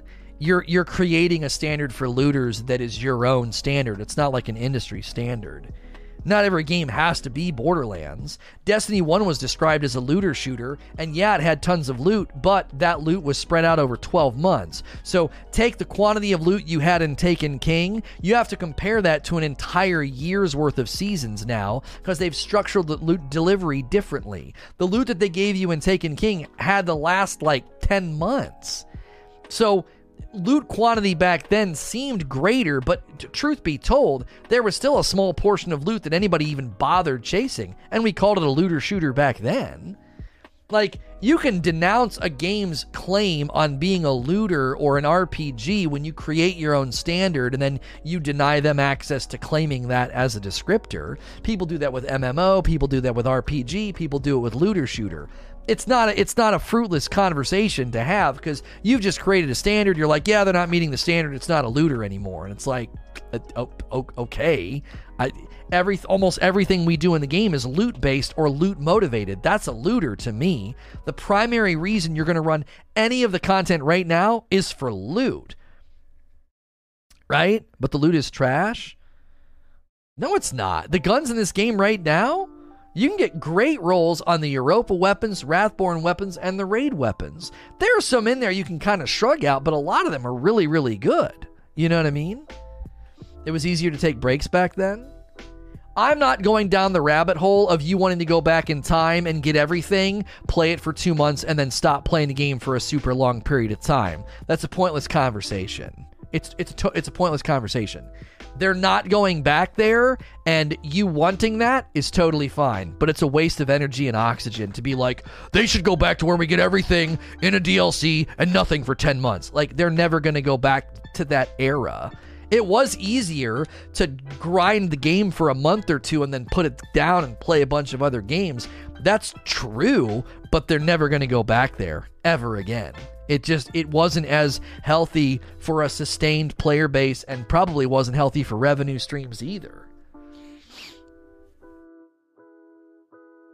I'm not saying whether it's a loot shooter or not, but I agree with the guy's sentiment. The loot in this game doesn't feel like loot anymore. It feels like a reward for a chore, not items that you discover. Yeah, it wasn't that way in Destiny 1 either, though. Imago Loop, Grasp of Malok, any of the raid weapons, what you want to go back to where you couldn't get an Eyasluna after months of trying? You didn't discover that. You rolled a pair of dice a thousand times praying that you could get it. Hard disagree? Okay, back your disagreement. You didn't discover the Imago loop. You knew where it was and you went after it forever. Or you knew where the Fatebringer dropped. Or you knew where the Genesis chain dropped and you went for it for forever. It, truth be told, truth be told, you didn't actually chase loot in there either because raid guns were static. So you got it and you were done. That wasn't a discovery, that was a transaction. Play it long enough to get the Genesis chain, and now that you got it, you're done. You got the Genesis chain. There's no spectrum of loot. It's here's the gun. Look at the Taken King King's Fall weapons is another example of that. There were no collections. Nobody knew what was coming. Oh, now we're talking about a logistical thing, though. Yes, it would be nice to go back to the days where I couldn't boot up a new season and see all the guns in a collection, but that doesn't mean that they're not delivering lots of loot and giving you great logistics. I'm going to literally take the gloves off and absolutely bust the teeth of anybody trying to argue that loot logistics are bad right now. You are provably wrong. The loot logistics in Destiny right now are better than they've ever been. If you want something, you have an avenue to go get it, and that was a primary complaint that we had leading up to this expansion. You will never win this boxing match. I argued for loot agency and intentionality and drops out in the world for years, and we finally got it. You stand no chance if you want to argue this with me. There is room to disagree about content delivery systems and depth and substance and quantity of guns. We can debate that all day long, but loot logistics, you stand no chance. This is the best the loot logistics has ever been in Destiny you have the ability to chase high stat armor, something we complained about in Shadowkeep. You have the ability to chase specific weapons and exotics in a way that we never had before. We always complained about that. Like you th- this is this is the foundation we needed. Now, do they need to add more loot? Yes. Do they need to reinvigorate core activities? Absolutely. You start you start hammering away at loot logistics and that I you're nuts if you think the loot logistics are bad right now. You know me, I love the spare rations farm. Best grind for year two for me. Right, and and you're describing a quality point that most of us didn't. Like almost none of us went into the reckoning spare rations grind and were like, this is great. This is great. I spent all week playing Reckoning and I didn't even get one. like, no. No. there are two extremes, okay? There's two extremes. There is the there is the value meal ordering that we did with Umbrals, two transactional, and then there is reckoning spare rations, two withholding. One is two withholding, one is two transactional. I think right now we're in a nice happy medium. I can chase what I want, take some time to get it, and it drops. I wish more of the loot dropped from like bosses and stuff, the way that Wrathborn. That's the thing that's crazy is Wrathborn Hunts actually gets that part right while getting the rest of the the prerequisites wrong. So I don't know. I think we've got a nice, nice happy medium now, and and it's most of this is identical requests that I saw the community asking for the last year. You know what I mean? So I don't know.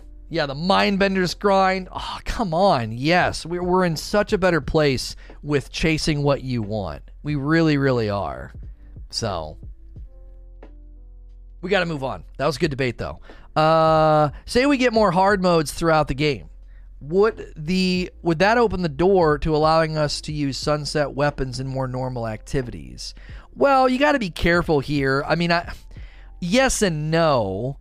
I don't think you necessarily want to go into a raid with ancient weapons. I do think there's just got to be a natural barrier to be like, no, this is a raid. Get that, you know, get your midnight coup out of here, you know? Um, but I do think, I, I do think there's room for it to look like this. Let's say you have a bunch of raid gear from Deepstone Crypt, and the Witch Queen raid the normal mode is set at a power threshold that allows you to take your Deepstone Crypt raid gear in because they give it like a stay of execution. They let it last just a little bit longer. But when hard mode comes out, you need to start leaning on the new raid weapons. Do you see? Like they're respecting your Deepstone Crypt grind by saying, "Hey, you can grind the new raid on normal and use all your 1-year-old raid weapons." But as you're doing that, you're gearing up for hard mode. You're gearing up and getting the new guns and the new gear to start equipping and start using. So when the hard mode comes out, you have guns that are both infusible up strong enough and maybe even have some intrinsic perks as well. I think that would be uh I think that would be fine. Um so you know, I don't know. For the first time in five years, I find it difficult to complete quests and bounties and strikes. I just get pulled through. Oh, yeah. Yeah. Everyone just kind of runs. I was trying it earlier and I just bailed. I was like, this is frustrating because people are just trying to kill the champions really fast. And can you blame them? That's what they're supposed to do. It's not their fault. It's a design flaw. You know, it's a design flaw. Um, I wanted to read what somebody said up here. I think it was just in time. Shoot, it was about the loot logistics. Dadgummit, it looked like it was the beginning. Here we go. Problem is, the loot logistics are better now, and the game is more streamlined, but because the amount of loot is terrible, the game almost feels worse. When the grind was bad, the drops felt better. I won't disagree with that. I won't. Good loot logistics, I think, requires more loot quantity. I agree with that. I do.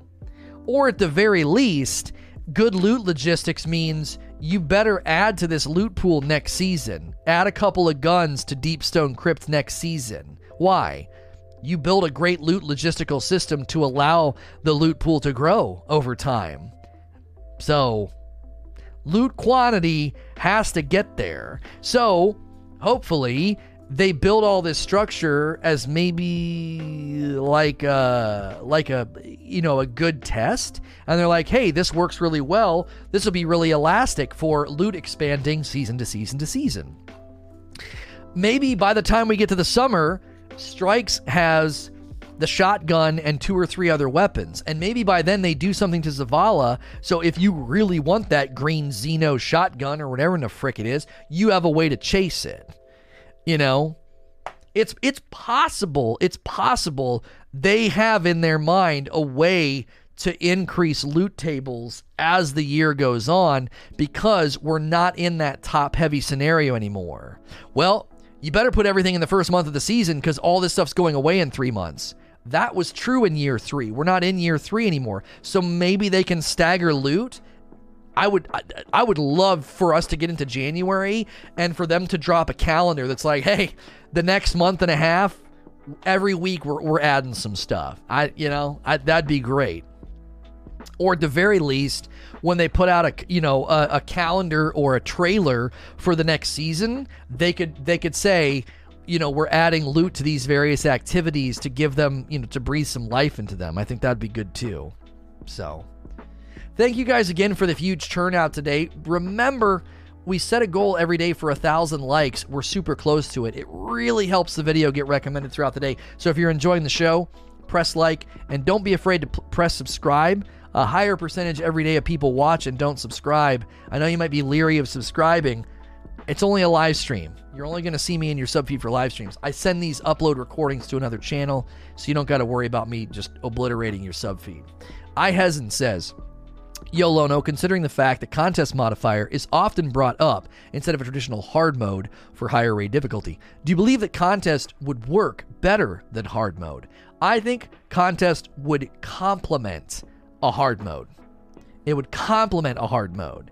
Contest is not enough on its own.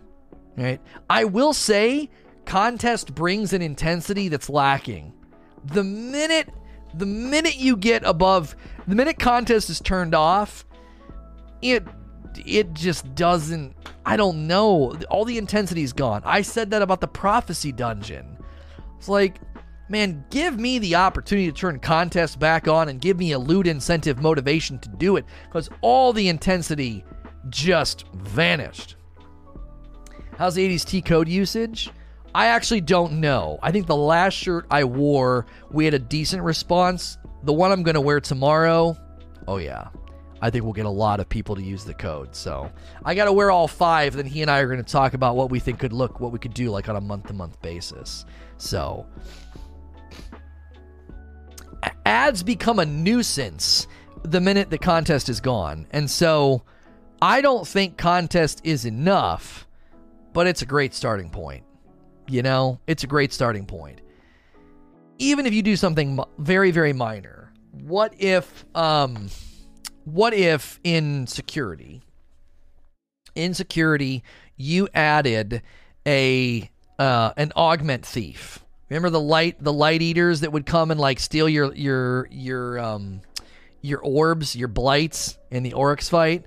can you imagine being down in the basement and being like, you have to be alert and aware of this augment thief who comes out, and if he gets too close to you, he has like a field around him, like an electrical field. If he gets too close to you, he steals he steals the augment. And then he like runs away and he's strong or whatever. And like once he gets it, you know what I'm saying?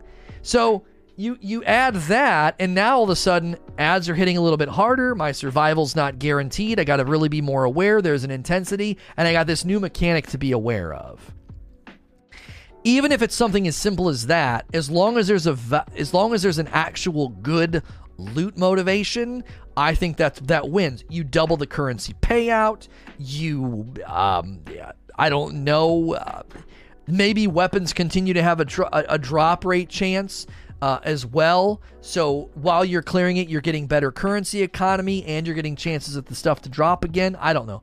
Um, uh, there's there's plenty. I think there's plenty of, of options they could uh, they could try.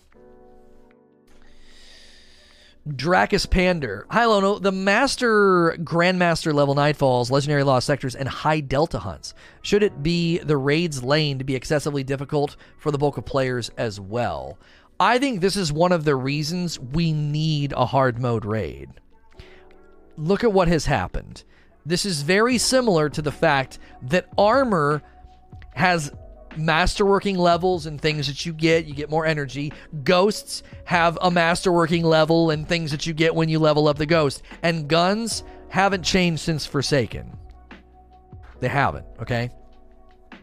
So, in a similar vein, raids are stuck in this. No, we don't make a hard mode. What? Why not? You have four difficulties for nightmare hunts, raid. I'm sorry, uh, for for for nightfalls and for empire hunts. What do you mean? Why can't you make a hard mode? You did a quality of life update to base level content while not bringing that to raids. It feels like it's falling behind. You know, I would say dungeons are in a similar camp a solo legendary lost sector at 1280 or a grandmaster nightfall feeling harder than a raid in a dungeon you know i don't necessarily think we need to make a hard mode raid or dungeon as hard as a grandmaster nightfall because i think grandmaster nightfalls are poorly built i think that there's a lot of work that needs to be done there um, i think they're kind of phoned in um, not a lot of nuance and thought and dynamics have gone into their design. So I don't think they're the bar, but it, it is weird to be like, yeah, a normal raid is a breeze in comparison to those other difficulty spectrums. So difficulty spectrum landing on big portions of the game, but not landing on dungeons and raids to me just feels weird, especially with VoG on the horizon. Nagi. I think we're missing an endgame activity for three people. Raids need an unusually high amount of coordination to play them. Do you think if they improve and refine the Grandmaster Nightfalls and give them new unique loot yearly or seasonally, that could be a solution? I mean, that's well timed, you know? That's well timed because, I mean, we were just talking about this. Like, I, I do think Grandmasters are, especially now that they've added the currency drop rate to the Empire hunts. Um, they they need to consider restructuring why grandmasters exist. Maybe this is their plan to bring adept. Uh, they're talking about bringing adept weapons uh, to strikes, and maybe that's part of the plan. Um, it's all part of the plan. Like maybe that's part of the plan is to bring unique stuff to those those pools, so grandmasters start to serve another purpose. So then you do feel like, hey, we got to get together a three man team and go tackle this. There's some dope loot in there. Uh, so I and dungeons too. It's a shame they couldn't do a raid and a dungeon because I think dungeons offer that, especially if they did a hard mode with Prophecy Dungeon coming back. Um, that would have been the perfect opportunity to add a hard mode with new loot because the loot in the Prophecy Dungeon is just not all that interesting. You know, it's a lot of reissues. Uh, Light Leap. Do you think controller, lower FOV and 30 FPS lock, has something to do with Destiny 2 being perceived as so easy. Well, I certainly think that when you take combat structures and positioning and enemies in an environment with 30 FPS and like a 75 FOV and movement that feels like, you know, cement. I remember watching a, a, a top 10 trials clip that somebody submitted back when I was doing split screen. And it was on it was on controller. I'm sorry, it was on console. It was I, I wanted the Benny Hill, you know, ramp. I wanted that music playing because it was it was kind of ridiculous. It was like it looked clumsy and slow and sluggish. No shade at all to console players. I was one of you for the longest time. This game was born and bred on console, and we love you. But I wonder if a lot of the foundational decisions they've made about what is challenging, how many enemies in an area, how quickly should they aggro and hit their shots, um, if once you're on 60 or 120 FPS, 140, you know, 144 unkept FPS, huge FOV, and you feel like you, I don't know, you feel like a track star, just running around. Um, it, it, it, it, I think that maybe is exposing some of the uh, the limitations on how this game can challenge us. It's possible. It's possible. Um, if you look at just the blunt force two by four to the face, that is Grandmaster Nightfalls. They don't necessarily have what feels like a lot of elasticity and agility within the game's design framework to make content that feels like it's, you know, uniquely challenging. Um, so, I, I don't know.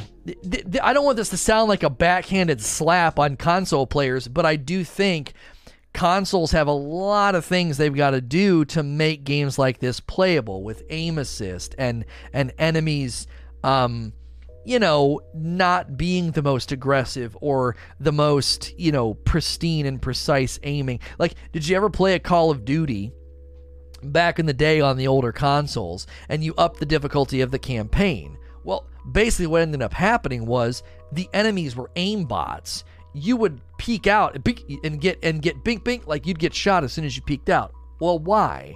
Well, I mean, there's only so much agility they have within the AI's programming. You know, it, it it's going to have to just increase its target acquisition and its accuracy. Like there's there aren't like 18 other levers to pull like, well, we should turn up the uh, the awareness and the uh, the instinct and the situational and contextual decision making. No, most of the AI is basically aggro draw thresholds where if they see you, hear you, or you're close enough, you it, it draws aggro, and then they have a target acquisition fr- like time frame and then they have an accuracy number where they're going to shoot you with a certain level of accuracy.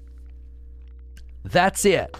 That's why when you go into a Grandmaster Nightfall and enemies that make up for their lack of accuracy or they make up for their, their lack of damage by shooting you a bunch, right? Well, when they're suddenly doing tons of damage and not dying quickly, the, the the trash ad threshold in a lot of these environments breaks those encounters, in my opinion, because they were never designed to be that strong. So it's it's there's only so much they can do, you know. And I I don't know. And it's possible that a lot of the ground level aggro, target acquisition, and accuracy decisions uh, that Bungie made when they designed this game, put it in Tiger, it is possible that a lot of that stuff just is, it's never going to feel that challenging to a high level, high FOV, high frames per second. Um, you know player it's it's just going to feel they'll eventually figure out where to sit and what to do and you know avoid all the damage. I'd be really interested, um, and looking at Prestige Nightfall uh, ratio. Sorry, not Prestige Nightfall, Grandmaster, Grandmaster Nightfall ratios, not quantity, but just ratios. Out of the number of people on PC that engage with Nightfalls and console, what percentage of that that community goes all the way up to Grandmaster? I feel like the ratio would be higher on on on PC. Joseph Young. When looking at gameplay of boss fights in D1 bosses, they were given crazy amounts of health, making it more difficult. D2 has the Fanatic and his immunity, uh, is less mechanics and more of a health affix.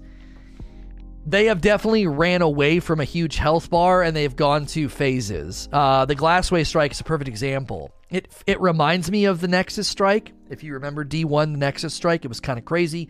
Big, huge Hydra in the center of the room, and you ran around the outside and basically tried to hide from him, especially if it was nightfall.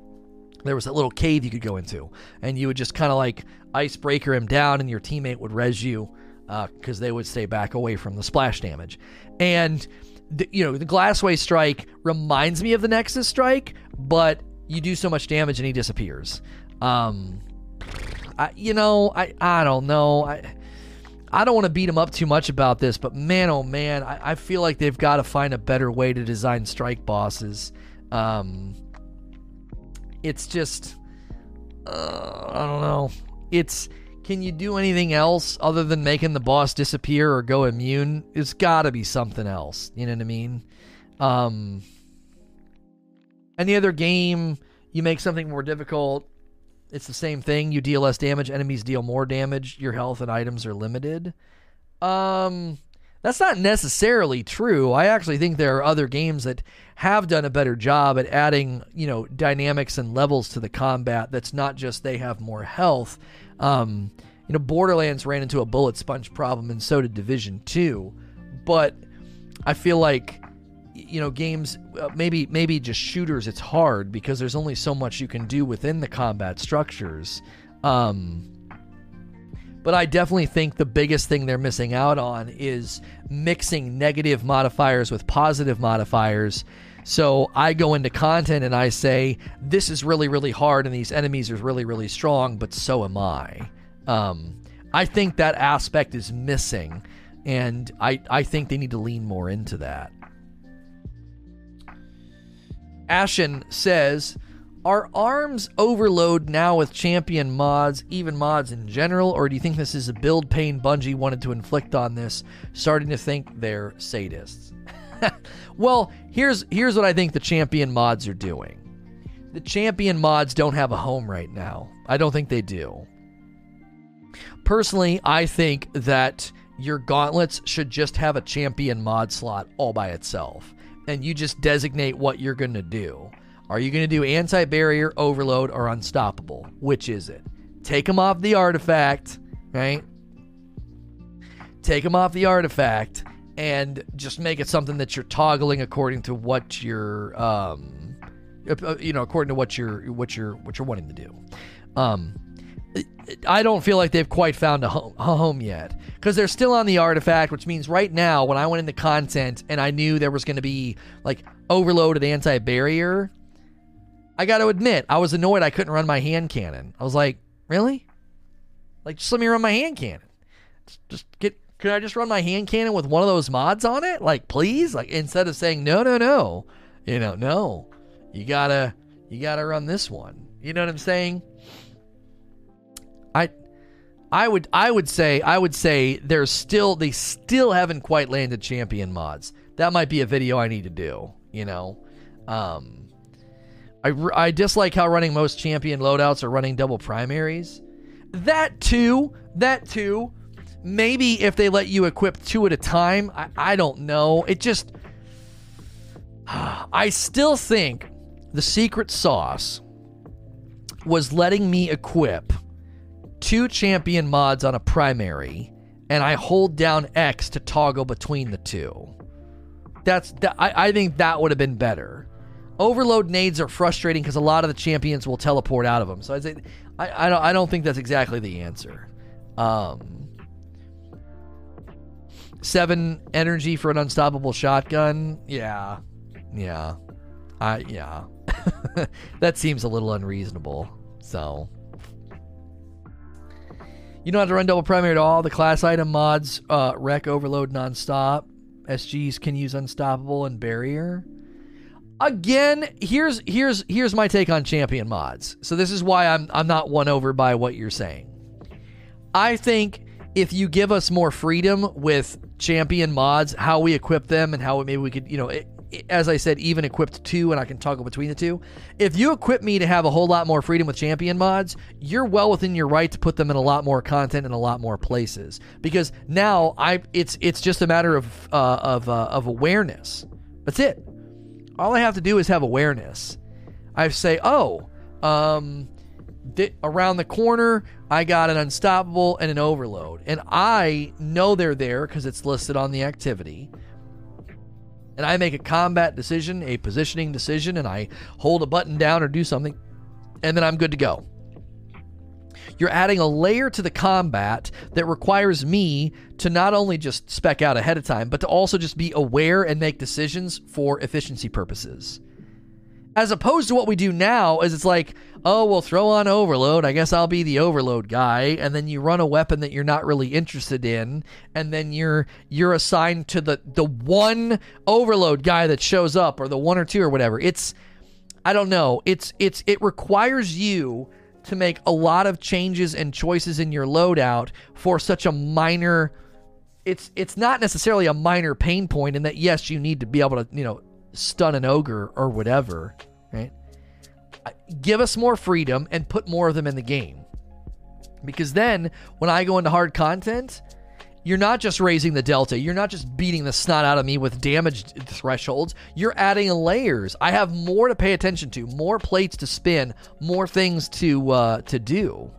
So, um, the legendary lost sectors yesterday had an overload captain and a barrier servitor spawn right before the boss. That was annoying as heck to deal with since I had locked loadouts. Right, that's a perfect example right there of a pain point that makes sense if you can equip two two champion mods and run the primary that you want to run.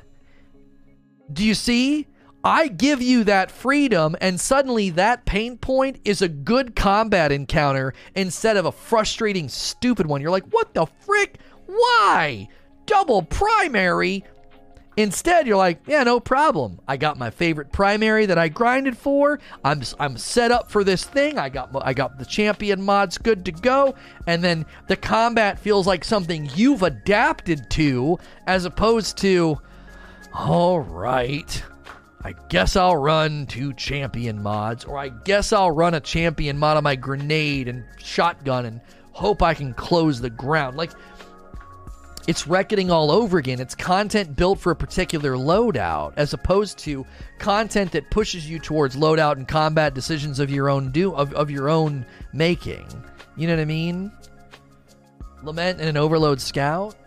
Yeah, you see, again, you're not even landing on the discussion when you go to builds that override the mechanic and just sort of, oh, yeah, I'll just run Lament and an Overload Scout. What if I don't want to run an Overload Scout? What if I want to run a hand cannon? What if I don't want to run Lament for every dadgum encounter? What if I want to do something else? Right? Again, you give players freedom with the champion mods, and then you can put them into more places what you're doing is exactly the problem. Welcome to this season. If you go into content with overload champs, you've got to run a scout, an auto rifle, or a grenade. What if I don't want to? What if my build, what if the weapons and the loadout that I chased and structured myself around is completely, it, it, you know, is completely out of step with what you're asking me to do? So again, you're creating a reckoning situation where it's like, well, I better put on this exotic and this weapon and this mod for this encounter. You might as well do curated loadouts at that point. Like I said, I'm never going to see eye to eye with people that are totally okay with having their loadout basically dictated to them. I, that's not that doesn't make any sense to me. You got aspects and fragments, all these guns, all these loadout decisions, all this freedom with Armor 2.0, and you sabotage that by basically dictating to me what I have to run in this encounter. You've either got to run one of these two primaries or a grenade or this sword. And I'm like, but that's uh, what if that's not what I've specced into? I have a thousand choices and all these permutations of builds, and there's like two builds to choose between. Like that's that's not the crescendo of Endgame. The same thing happened in Division One. You spend the entire campaign unlocking all this cool tech and all these cool abilities. Welcome to the end game of Division where everybody runs medkit stacking on and hides behind a wall. Like it's the same idea. Welcome to the end game of Destiny. There's champions here, and there's only a couple of primaries that can handle the champs this week. And you're like, but I don't want to run. Why? Like, I'm telling you, remove the shackles and they can put champions in more places. So the content has a layer to it. You're making decisions. You know that when you run a hand cannon, your positioning has to be different than the guy that runs the scout or the pulse. Like it, it, you make adjustments, you position, you use different angles, and you make different combat decisions according to what's in the room and how you've outfitted yourself. So I just. I don't think you have a successful end game if everybody's coming to the same conclusion well, like imagine it being like a loadout heat map, and Bungie looks at legendary lost sectors, and they're like, "Yeah, most people are hovering around this these two particular builds." I no, I, I don't think that that, especially when they're the ones determining what the champion mods are. You can always brute force champions. You're making my argument stronger. What's the point of having the mechanic when everybody just bypasses it? We had champions in the contact public event, and everyone's like, it's not that big of a deal, Lono, and everybody just used guillotine. If you're going to bypass the mechanic, uh, it, it becomes superfluous. Like, why even have it at that point? Make it a genuine combat dynamic pain point that I make decisions and loadout choices in order to meet that on the battlefield, as opposed to picking one of the two most popular loadouts or just brute forcing and ignoring it. That's not a combat situation that's been deepened, it's predictable, it becomes rote. I, they're right there. They're super, super close with what they could do, I think, uh, with champion mods, and they keep falling short. It just is a nuisance that dictates your loadout to you, is all it is. Rain the Dark. What's your take on Sweat saying that Destiny isn't sustainable for content creation? Do you think it's because of the way he and other streamers play, or is Destiny not meant for streaming content? Um, there's a lot about that statement that it's not sustainable for content creation that doesn't really understand what Destiny content creation was born out of. There were people creating content during Destiny 1 to great growth patterns and great uh, viewership. And we're talking about Destiny 1, months of drought, months of nothing going on. Like it was all about coming up with fun and creative things to do and things of the community. And a lot of service oriented streams flourished because people couldn't get their trials or they couldn't get their raid runs. It was a different time. Destiny 2 Destiny 2, I have it right here on screen. Destiny content creators have become difficult to please. Many have centered their content around things that Destiny has never consistently offered, and some have hit fatigue levels where they just quickly become bored and annoyed. Um, so I would say when you structure your content around something that Destiny has never established as a regular content offering or even really part of their identity, the problem is with your content offering, not with Destiny, right? I, the, the the Destiny content structure and delivery of, of content over the years has never centered around what those guys like to do. There's nothing wrong with that. That's what you like to do, but like y- you appeal to an audience that doesn't want to see really anything else. That's a narrow audience, that's a narrow value offering, and that's more on you than the content. It's Bungie has never really made they've never really made content that fits this I'm going to make a career out of challenges and hard, insane, tough stuff. Like, that's not Destiny. Destiny's never really been that way, it just hasn't. Your content offering and your audience is narrow. Figure out how to broaden and diversify. It's not the game's fault. I mean, the game's never the game's never really offered that. It's never really been structured in that way. Um I, you know what I'm saying? Like pre Forsaken to now, I still cannot make heads or tails of a lot of those growth patterns. I can't.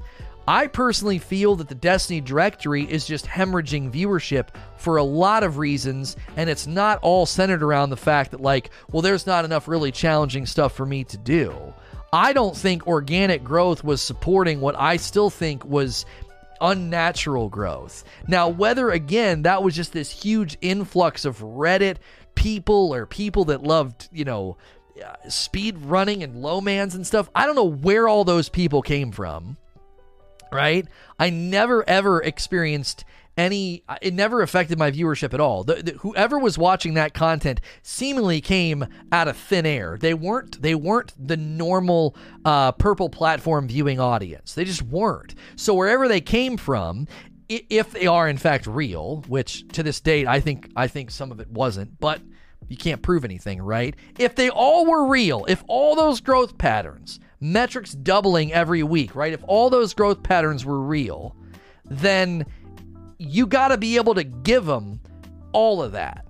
You just you just have to. And if you don't, they're going to leave. They were not the casual, laid back, chill, watch people stream Destiny viewing audience. They wanted to show up and see like a ridiculous amount of challenges or low mans or whatever. The only thing I could think, the only thing I could think is that leading up to now, maybe that there was this backlog of content they could always go in and do something weird with and do something funky with, and that was really appealing. I don't really know how that works from a from a relevancy standpoint or an SEO standpoint. No one's really looking for, you know, those old pieces of content being engaged with. So like I I genuinely don't know.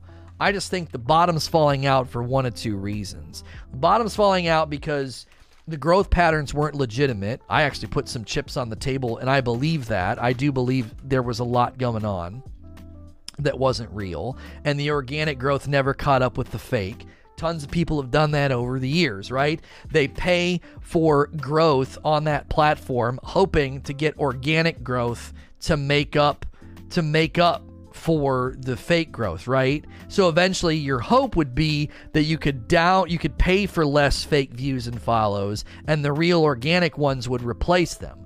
Well, that's a really really hard bucket to fill. You got you're you're constantly having to fill it to maintain the appearance of perpetual growth that never slows down. And we all know that that's just something in the business world known as fraud. However, in this in this realm whether it's legitimate or not when you're only offering one thing like let's say some guy started doing raid raid sherpa streams and just exploded and no one could make sense of it. Where did this person come from? What is all this right? You would have to say one of two things Either the growth isn't real or the growth is intrinsically linked to one narrow thing. And the minute that narrow thing goes down in demand or relevancy or hype, that crazy surge of growth is going to go with it. So it's one or the other. It's like either the growth either the growth was specifically and narrowly tied to this type of content and the minute you can't do that, they're all to leave, or it's tied to paying for growth because you want directory placement because you know that's where all the love is. I don't know. I told people privately for years I felt like something else was going on and the bottom was going to fall out eventually. It that could be happening.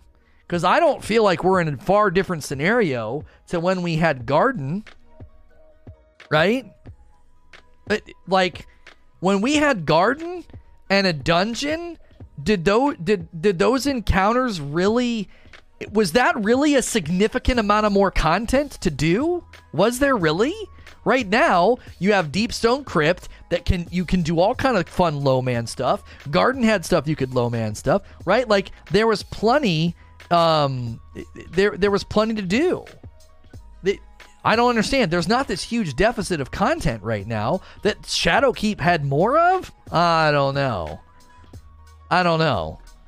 I don't I don't think Shadowkeep had this massive massive amount of depth for content creation. I don't.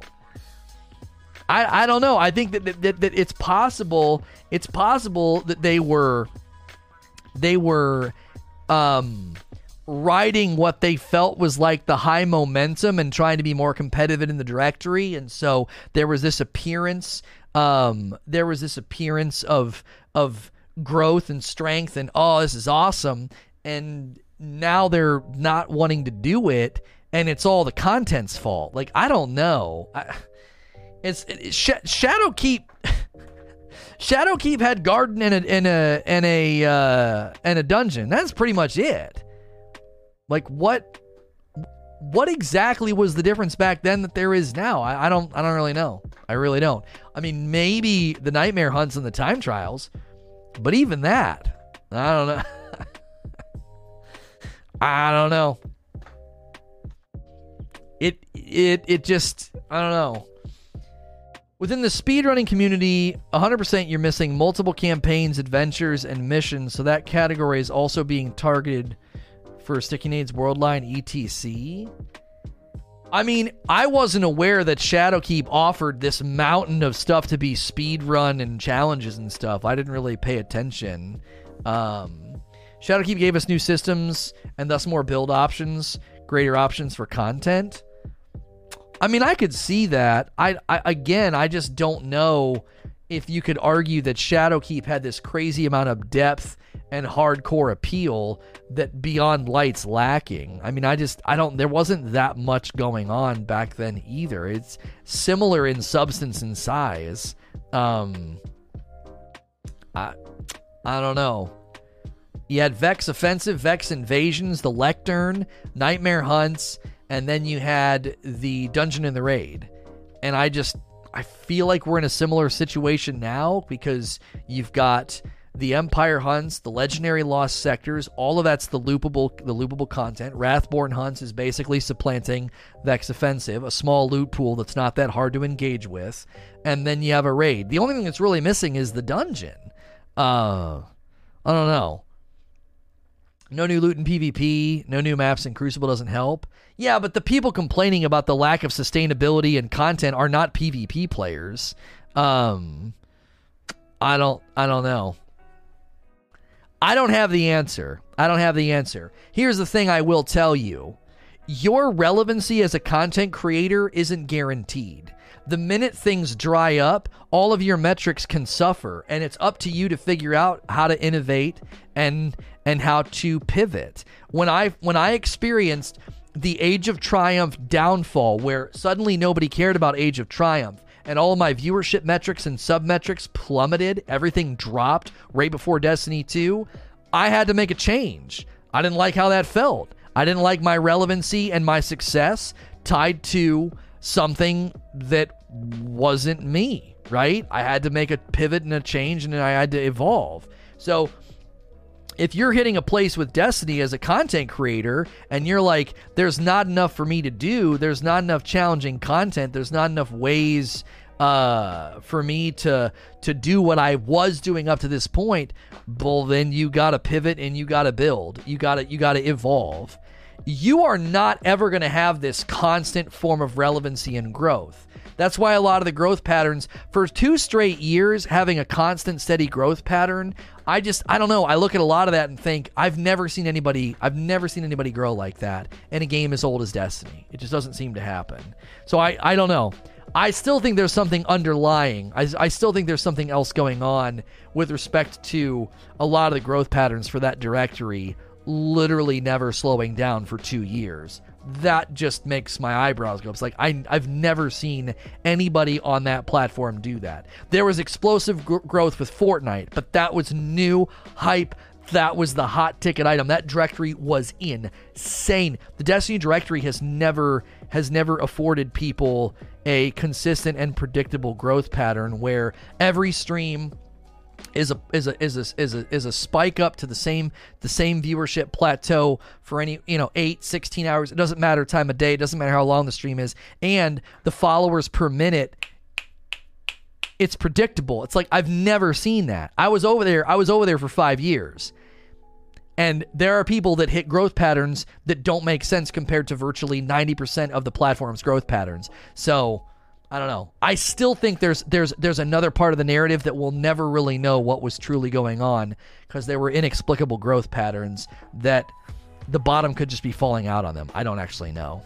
So all right, that's actually a fairly lengthy Q&A. We'll do VIPs if there's a big enough uh, demand for it, and we're doing repeat theater today, so don't go anywhere. If you're listening to this as a recording elsewhere, you can always catch me live at sntrlive.com, and as always, please like, share, and subscribe. Thank you for listening to or watching another episode of SNTR Presents. This is going to be a VIP call-in session that followed my talk and Q&A session about is Destiny too easy? If you're listening to this on any of the podcast platforms, you can always catch us live at sntrlive.com. That'll bring you to the YouTube channel. And if you pick the VIP tier and you're here during the day, you can join us live on these call ins. Starting things off lightly, we were having a bit of a, so to give you some context here before he starts, we were having a back and forth earlier. And I said that the loot logistics and delivery in Destiny is the best it's ever been, and he wants to call in about that. I don't know. I don't think he agrees with me. So, lightly, why did you want to call in about loot delivery in Destiny? Agree with you. Of course, I don't agree with you. um, so yeah, I think the the point that the person in chat made, I agree with that. I just don't. I wouldn't make it like that. Mm-hmm. I think that you're right that game. You know, nobody can claim what a looter shooter is, and games always redefine their genre, which is probably a good thing, right? Mm-hmm. But at the same time, I think people have universally certain expectations. So a looter feels. I think originally Destiny felt good, and I think a lot of stuff plays into that, right? No collections, no data mining, take all of that into account.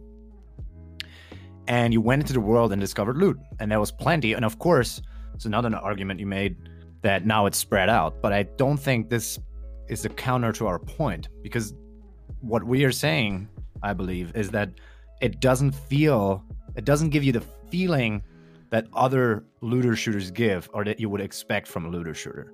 Meaning that you go into the world and explore things and loot drops and you have to figure out how to get it and maybe you get it maybe you don't you know and i think that also plays into the difficulty aspect and i feel like the loot loses its meaning if it becomes just a, a checkbox reward right? That's what we've been criticizing about menagerie. It becomes too transactional and the seasonal model follows that. I think europa is a little better. And you know a lot of things play into that. I, I think i don't think i think the loot de- delivery is too I don't know if you could call it too easy, too straightforward. I think that the lack of loot doesn't help that it's spread out. If you want to continue have this feeling of a looter shooter, you need a lot of loot because you need to go into the world and feeling like like you're exploring it, like it, like it's new, right? That's that's why the world pool loot pool is so disappointing. It just everything becomes a dismantle button for older players, and the new stuff is just isn't enough to not feel transactional. Yeah, I, I, as you're saying it, I'm reminded of the double penetrating Unkempt Harold that you could grind for in Borderlands 2. And I feel like there's always pitfalls to any system. So if the system is too withholding, too random, players feel a sense of futility and it's difficult for them to dig in somewhere. They don't really know. There's like this lost feeling of I don't know where to direct my attention.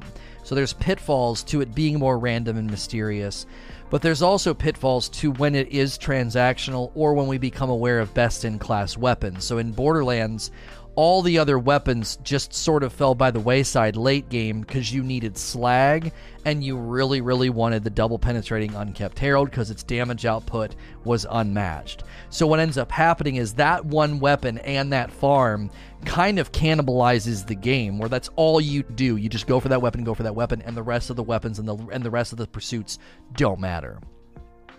So I think there's pitfalls to either system. What I think is probably better for engagement and loyalty is some semblance of targeted farms, and then the RNG is there to make it not as transactional as I think the worst system we had was re-rolling guns. So then everybody just material grinded, and then you just re you get the gun one time and you're done. You just re-roll it until you get what you want. That's probably the worst version of targeted farm. And if you step that down a notch, I think the Umbrals and the Fractaline bounties and all of that, that was also too transactional, just uh, just ordering value meals in the tower. I think we've moved far enough away from the transactional aspect to say we're more in the middle ground now where you do have to go into a particular activity or do a particular thing to get that gun. And but it still has the remnant of the pitfall of the of the well this is very transactional. This is as you're saying it's almost like you just do it and you get a i don't know what word you use like you just get like a token at the end. Here's your gun. Um I I will always agree that mystery is better. I didn't like when they showed us all the raid armor and everything before Wrath of the Machine came out. I thought that was kind of stupid. And now with collections, we can't help ourselves, right? As soon as I booted up, that's what I did. I went and looked at all the stuff. Um, as as a streamer too, people wanted me to, so it's kind of hard. Like it's it's it's hard to ignore to ignore that. Um, so I don't know. There is a part of me that wishes. I know they try to like leave mystery by not putting everything on the calendar.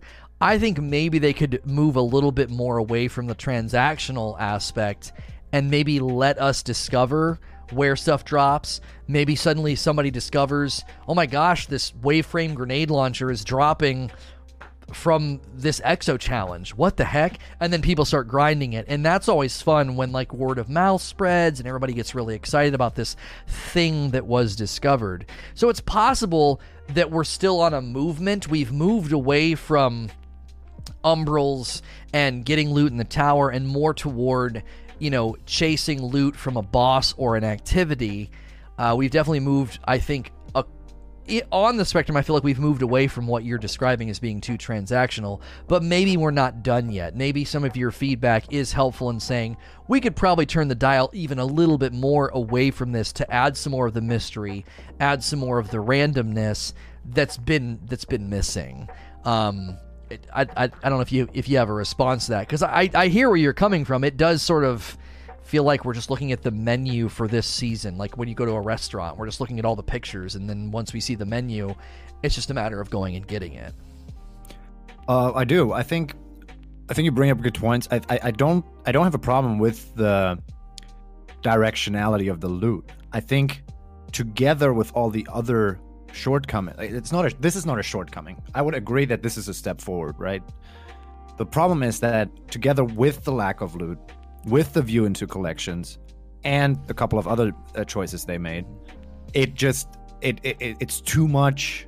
The in our full face view, how e- how easy it is to just pick a a certain weapon and go for it. You know what I mean? If there was more loot and we didn't have, for example, the collections to look into, and I know people bring up uh, what is it called, um, data mining but honestly, I, I don't know. I, I don't. Data mining is not Bungie's fault. I was able to stay. I'm somebody who's hardly like very difficult stays away from stuff, but I didn't check any of the data runs, and it wasn't put in my face anywhere uh, for the raid, and it worked just fine. It was a great mystery because I kept it to myself. So, but collections are in the game, and as you said, it's like you know saying uh they should just keep the loot cave in game, and if if you if you like don't want to play that way, you you just shouldn't I mean, we're, we're always going to check it, right? Because that's that's part of the cool thing. You want to see what's new. But I feel like there's a lot of changes that they could revert, like uh, maybe collections. I mean, it would be enough if it, they were just invisible. I don't understand why the items just aren't invisible until you get them. And uh, yeah, add more loot. That's basically like that's why I was hoping for the expansion. I understand they can't do that through the season, but I don't think it's an excuse to keep the expansion. And that's why I always come back to the money. I mean, we we paid a lot you know that I don't care that much about the 40 bucks per se, but I would expect to have this feeling that stuff is new. And that would contribute away from the directionality feeling too much like transactionality without taking it away. Yeah, when we were talking about this earlier, just I think it's, I think it was just in time. Uh, his, he and chat, he and I went back and forth, kind of springboarding off of what you and I were going back and forth with, and I did say that when you give us great logistics like this, the quantity becomes very noticeable because you can really target each gun and go for what you want. And you're like man that that 30 gun weapon pool about 15 of them matter to me and I'm done. Like oh my gosh. Like the the loot intentionality and targeted farming almost magnifies our awareness of a lack of loot quantity. So I do think this system that they've come up with where they're going to give us more targeted and intentional farming and more player agency over oh you want this or oh you want high stat that. Just go into this activity and that's where you kind of that's the circle that you run. I think that's great but they're essentially building a really efficient have you ever if you've ever watched any of those you know how they do it or you know whatever and you you see really interesting agricultural tool developments where so they develop some tool that can go over farmland twice as fast for crop harvesting. Well we have a really efficient tool for for loot harvesting and the acreage of land is still is too small. Like we're combing over we're combing over the acreage and we're like okay I, i'm done.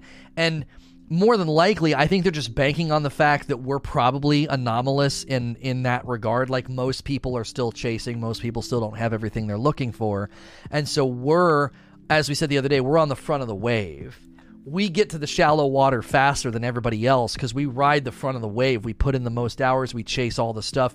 We figure out the best ways. Like I'm not going to scold anybody, but if you farm the security encounter and then dump 240 spoils at the end of the raid, and then in two or three weeks you're like, I have all the raid god rolls.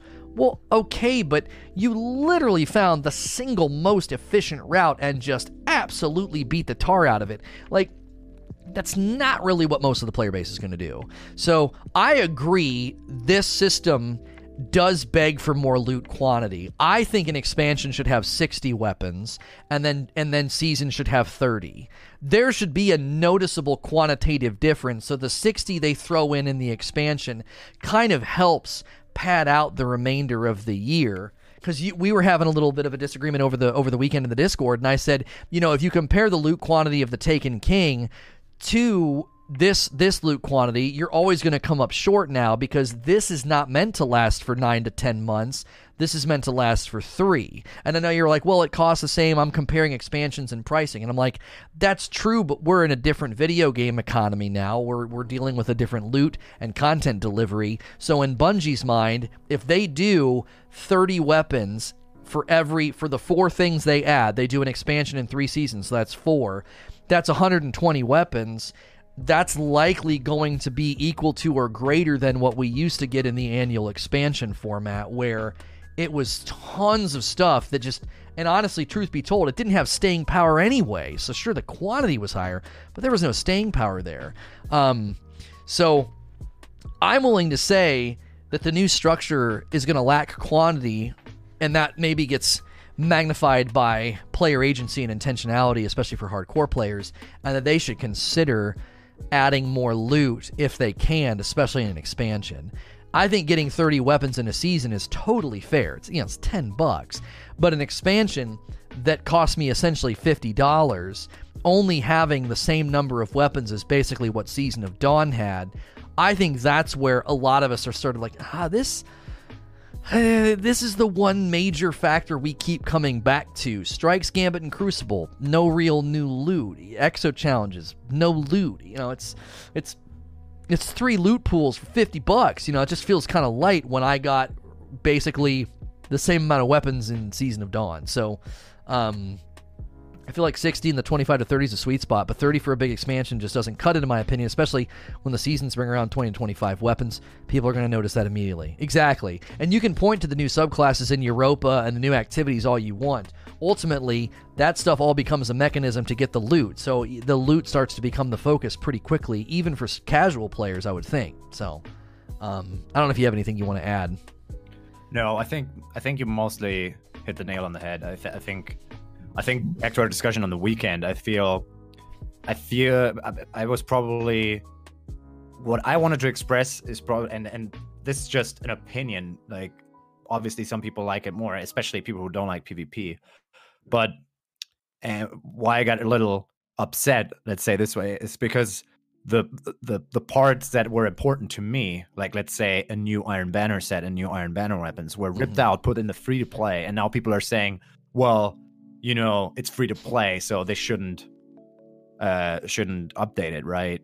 And to me, it's just like, yeah, but maybe they shouldn't have ripped it out. Then I don't know. Keep it keep it uh, for the paid people and and and update it with loot instead of I don't know. Instead of giving me a shallow that that would that would be me, shallow seasonal activity.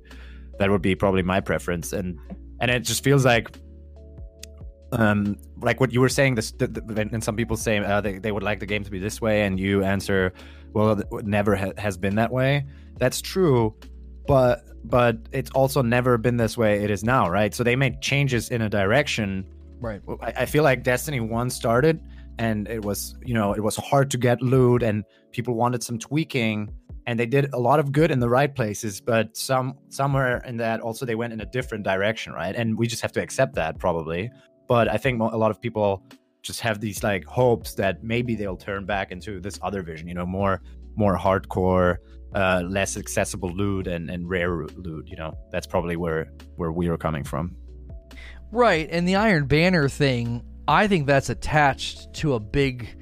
There's a big animal in the room that they've got to wrestle to the ground, and it's this idea that free to play funnels don't get anything, and I'm like, that is so dumb. Like, no, they're it they're totally within their right to give free to play players standard old reissued Iron Banner, Trials, Crucible, Vanguard, and Gambit. Like reissue all that stuff with standard rolls, and there's a free to play loot pool. And when I buy the season pass, there's all this new stuff that is no longer grayed out, and it's a new armor set, and it's new, you know, a couple of new guns.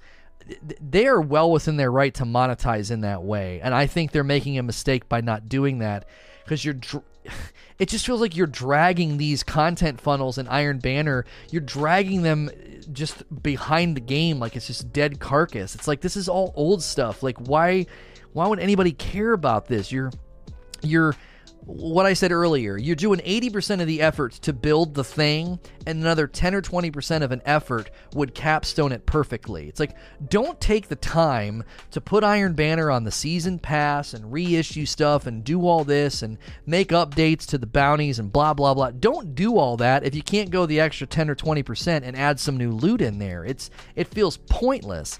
Um, so, yeah, I, I think Iron Banner is in the same camp as Zavala, Shaxx, and Drifter. They've got to get some love every season. You can't keep hiding behind, well, that's free. What are you talking about? Like, the, you do you you add stuff all the time that you can't get unless you're paid.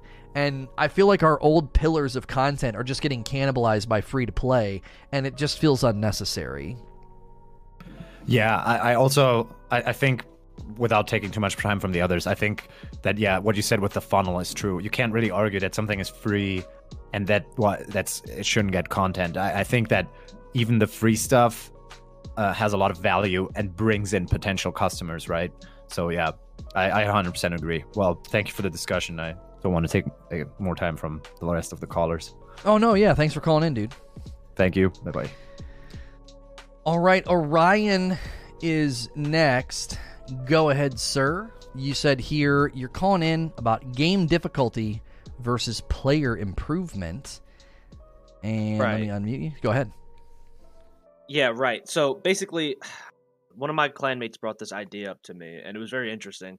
We were talking about like the game difficulty and how like we're reaching a point in Destiny where we're getting kind of into our stride, even as like not even like super hardcore raid players, where we kind of can you know know the difficulty of the game even if it's on like for instance like on contest on day one like so like the question really stems from are we like if they say they bring out hard mode how much longevity will that bring before it just kind of becomes the new norm? Before we're like all right we're we're we're blowing through this we're not having issues this is pretty much you know par for the course because mm-hmm Oh, I mean, the game's been out for like almost seven years at this point. I, th- I, think actually a little over seven years. But and like we've all been playing for you know everyone who's been playing all the way through, so we know you know when there's a ball, you usually got to put it somewhere or throw it somewhere or do something with it. Like there's there's a lot less you can do with like challenging the player. And when it comes to enemies, I don't want it to go in the bullet sponge route because that's one of the biggest reasons I quit Division because it was mm-hmm. like just not fun. So I'm I'm really curious on like your opinion and chat's opinion as well as like how how much longevity do you see like hard mode raids giving us like long term? That's kind of where I'm going to end it.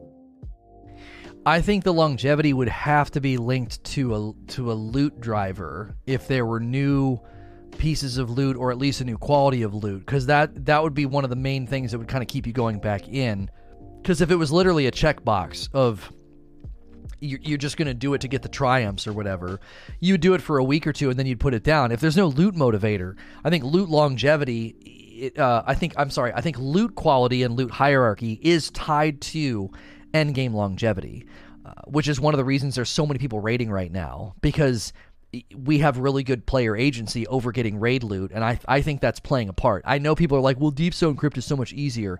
I would say it's one of the more accessible raids, but I also think loot delivery is motivating people to be like, I'm gonna go in there. Oh my gosh, this is so much player choice and uh, agency we've never had before. So if you suddenly put out a hard mode version of the raid. I don't think you're wrong. Just like hard mode King's Fall and hard mode Wrath, it becomes it just becomes easy. I remember running hard mode Aksis and people telling me, I don't think you're going to be able to take people through this Lono. And I already had my gears turning as like a as like a Sherpa or whatever you want to call right. me. Of I know how I'm going to coach people and where to have them stand and how to walk through this. And we got to the point where Wrath with challenges was taking us 45 minutes. We you know we take two ringers and we have three raffle winners. We were blitzing. We were blitzing that rate. I think yeah. that's inevitable. It's inevitable. You're always going to hit that that. Uh, what were the words that I used? Uh, duh, duh, duh, I think it was in the second section where I said, um, people confuse ability, familiarity, and synergy with something being too easy. You just your abilities get better. You know where to stand. Our loadouts right. are really strong, and then you have familiarity and synergy with your team. And they're like, "Well, this is easy." Every time I ran raids, people would be like, "I can't believe this team is struggling," and I'm like we're not running it with the same guys every week who you, you, you know you can rely on you know jeremy and greg and dave to all do exactly what they need to do you know um, and so and as you're talking like player improvement i do want to say there's only so many tools in the toolbox of how bungie can trip us up split us up and make us do things as a way of challenging us, there's only so many tools in that toolbox. So we very quickly adapt to the mechanical requirements. And the main thing that trips people up day one contest is that you die quicker than you're used to. We all know that's that's kind of disorienting. You're just you're not used to dying that fast. You, we all get lazy lead feet in Destiny. Lazy lead feet syndrome is you just you get accustomed to like I can stand here and face tank. Most of these enemies are not a threat, and then all of a sudden you have to play differently day one. You're like, oh my gosh, I actually have to move around. Yeah. This this captain's in my face, and I can't kill him fast enough. You know. Yeah. Like so, um. Go ahead. Sorry to cut in, but day, like day one, Deep Stone Crypt um the middle servitor for at least Atraks was literally a nightmare to kill. Not because it was mm-hmm. hard, but it was right next to the boss, and the boss would one bang you with a stomp. So you had to figure out like use snipers or like some type of range thing. You couldn't, you know, just run up on him with a shotgun or a sword or something. So mm-hmm. that that right example of how like it's like you can't do what you normally do, so it kind of throws you for a loop.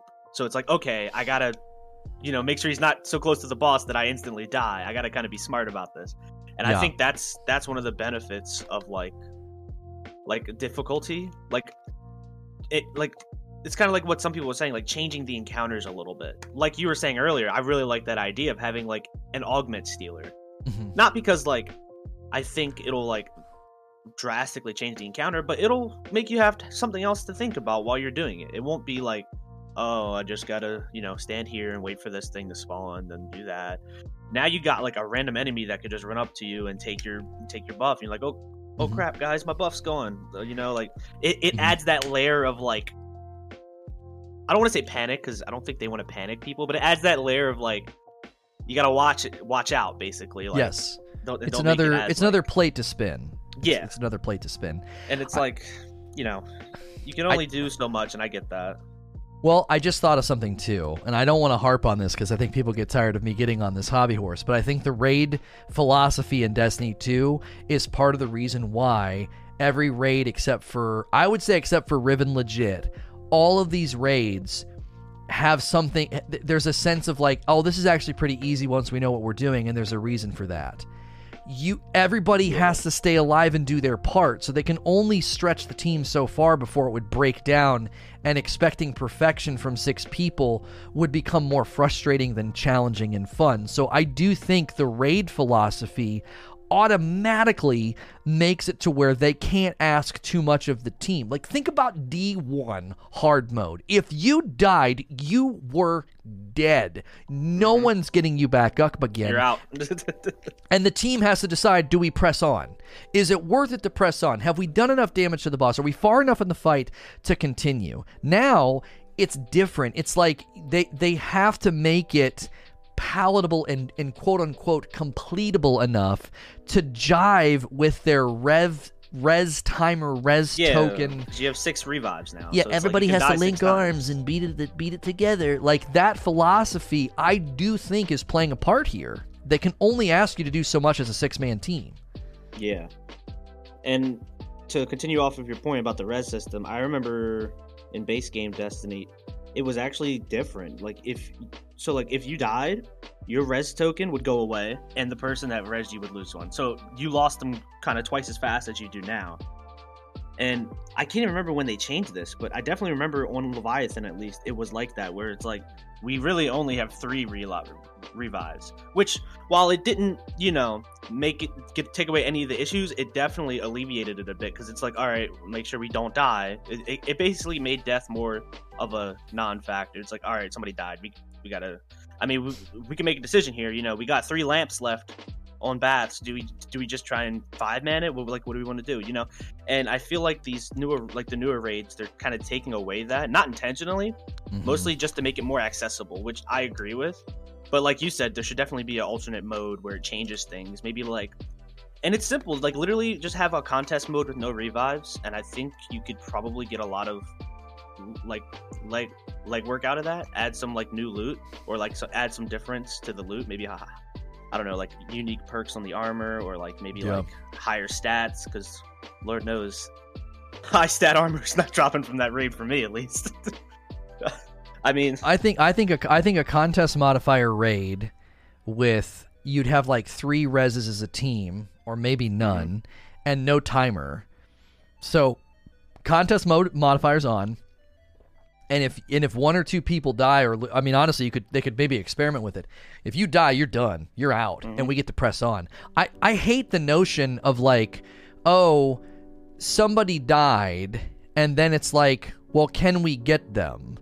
And then the question is, do we have enough time? So you're looking at a timer, and the timer is determining what you do, as opposed to it being determined by the team's volition and ability. Do you want to? Volition. Are you going to choose to continue? An ability. Can you? Are you good enough to four man or five man? Like, instead of it being determined by the team, the agency and choice of the team, it's determined by a, a stopwatch. No, we don't have enough time. We have to go two more waves, and the timer's going to count down and kill us. So it's like, I just that aspect of raiding, I, I don't like it, and I know people get tired of me beating on this horse, but I just I do feel it's affecting raids in a way that maybe we're sensing it now more than ever with Deep Stone Crypt because they, they kind of have to be gentle with us because everybody has to stay alive.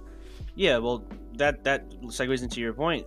They could introduce something like what you want with a you know a contest mode or a hard mode or something, and that would be a perfect place to put like only X amount of revives or once you're dead, you're dead, and you know kind of have that because I think you can get a lot of clutch moments and a lot of excitement out of just adding something so simple in hindsight where it's like all right once you're dead you're dead and no timer you know like and then just having the enemies be a little like like more harder and maybe I don't know do do something with the AI like they do in Grandmasters and stuff.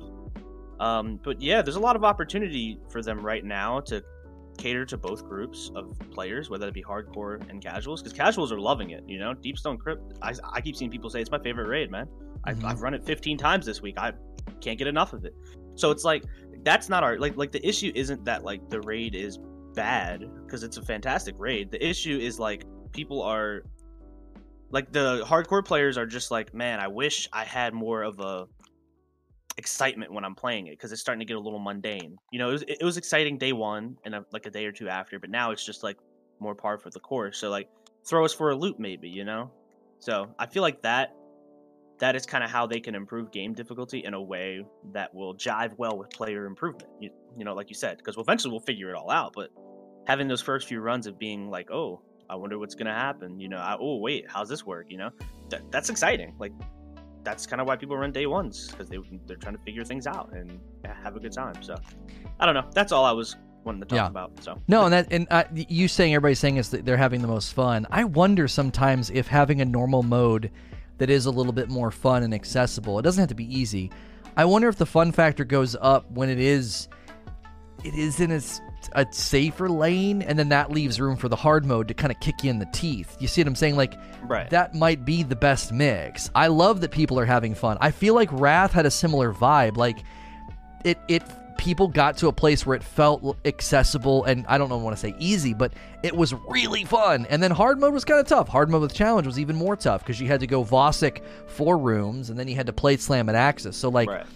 I- yeah, I wonder if there's a fun factor here where there's like a happy recipe where it is a little easier, but it's way more fun, and then that's your perfect cause to say we need a hard mode.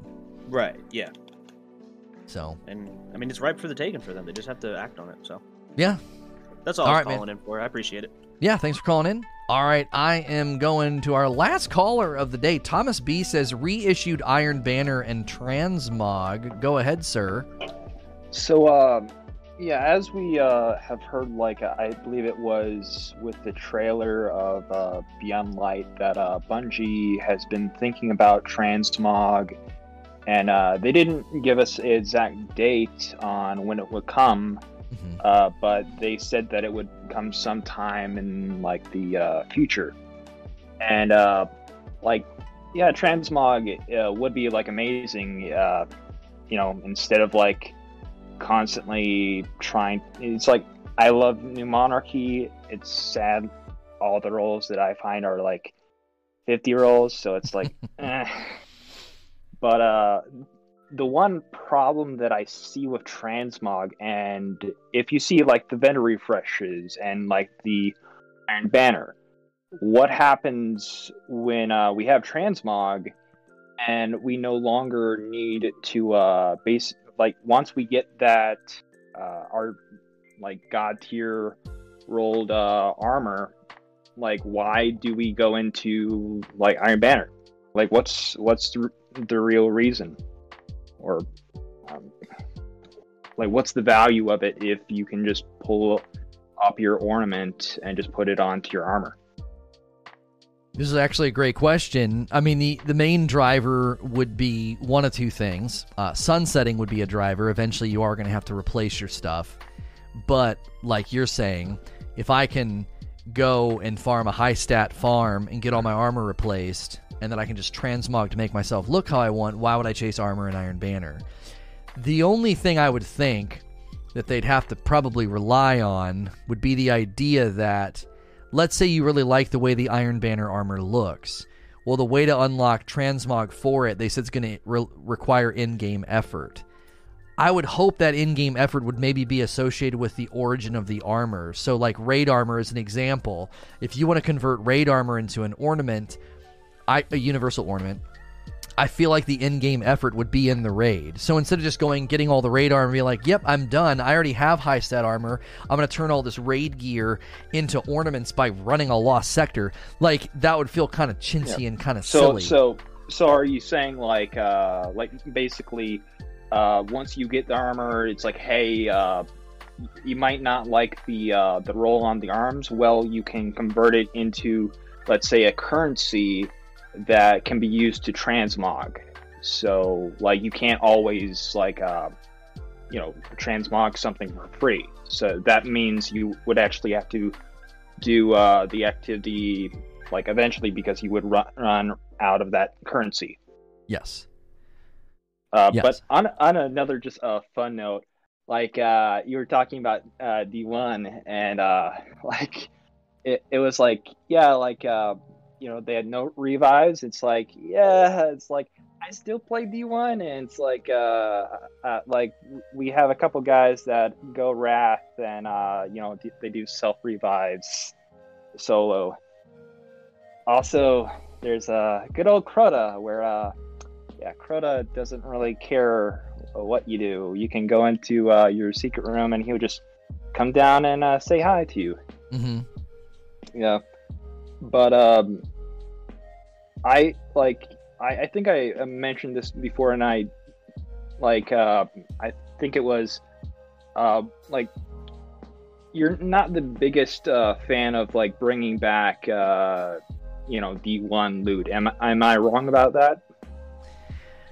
I'm yeah, I'm not. I, it just really depends. I don't mind if they're exotics, but yeah, if suddenly they were to bring back like Imago Loop or Fatebringer, in the right circumstances, it'd be cool. Like when the Undying Mind came back, if he would have just been d- dropping Imago, that'd have been fun. I mean, and everybody everybody would have farmed it. But I don't. I know people are asking me this because of Aztecross's video. Um, he, he like that, that was his argument. Like, just bring back a lot of the D1 stuff. I Yeah. I would be more apt to say there's so much great loot from year one that got that got locked in time because of static rolls. Like, bring Yeah. those back. Lincoln Green, Scathelocke, you know, Banana Nan. The, bring these back. If you're gonna re- bring back weapons and reissue, you already have guns in the game that work within this game's structure and engine, and the guns from D1 would essentially have to be recreated. I mean, they did that for Trials. Those were remade and retested and you know, recontextualized to the current meta of like what a sniper does and what a hand cannon does. So yeah, I, I would think from a developmental standpoint, it would make more sense to pull Lincoln Green or something as opposed to going back and getting a clever, clever dragon. Um, Yeah, yeah, I, uh, I, I, I can see that, and I do agree with that. Like, uh, like I said, I'm uh, a digital media major. I, I do modeling. That's that's what I do. But uh, I'm just more in kind of the intermediate level of that. Um, I've heard of a number of issues with uh, Bungie's uh, engine. How uh, I mean, it's it's an upgrade from what they had before, but it's just incredibly taxing. Uh, just in just doing anything like rendering, that's that's one big issue. Mhm. Uh, but like I, I do agree, like you know, it, it would be kind of uh, for a lot of people, it's like, hey, uh, I played D1 and uh, they're bringing back like uh, this armor that or like these weapons that I got in D1 and it's like you know it's it's a really tricky issue because on one hand it's like oh if they bring it back for free it's like hey I I put money into uh, grinding for those weapons in D1 and on the other hand if it's like uh, you have to pay for it it's like I I already did this and uh yeah.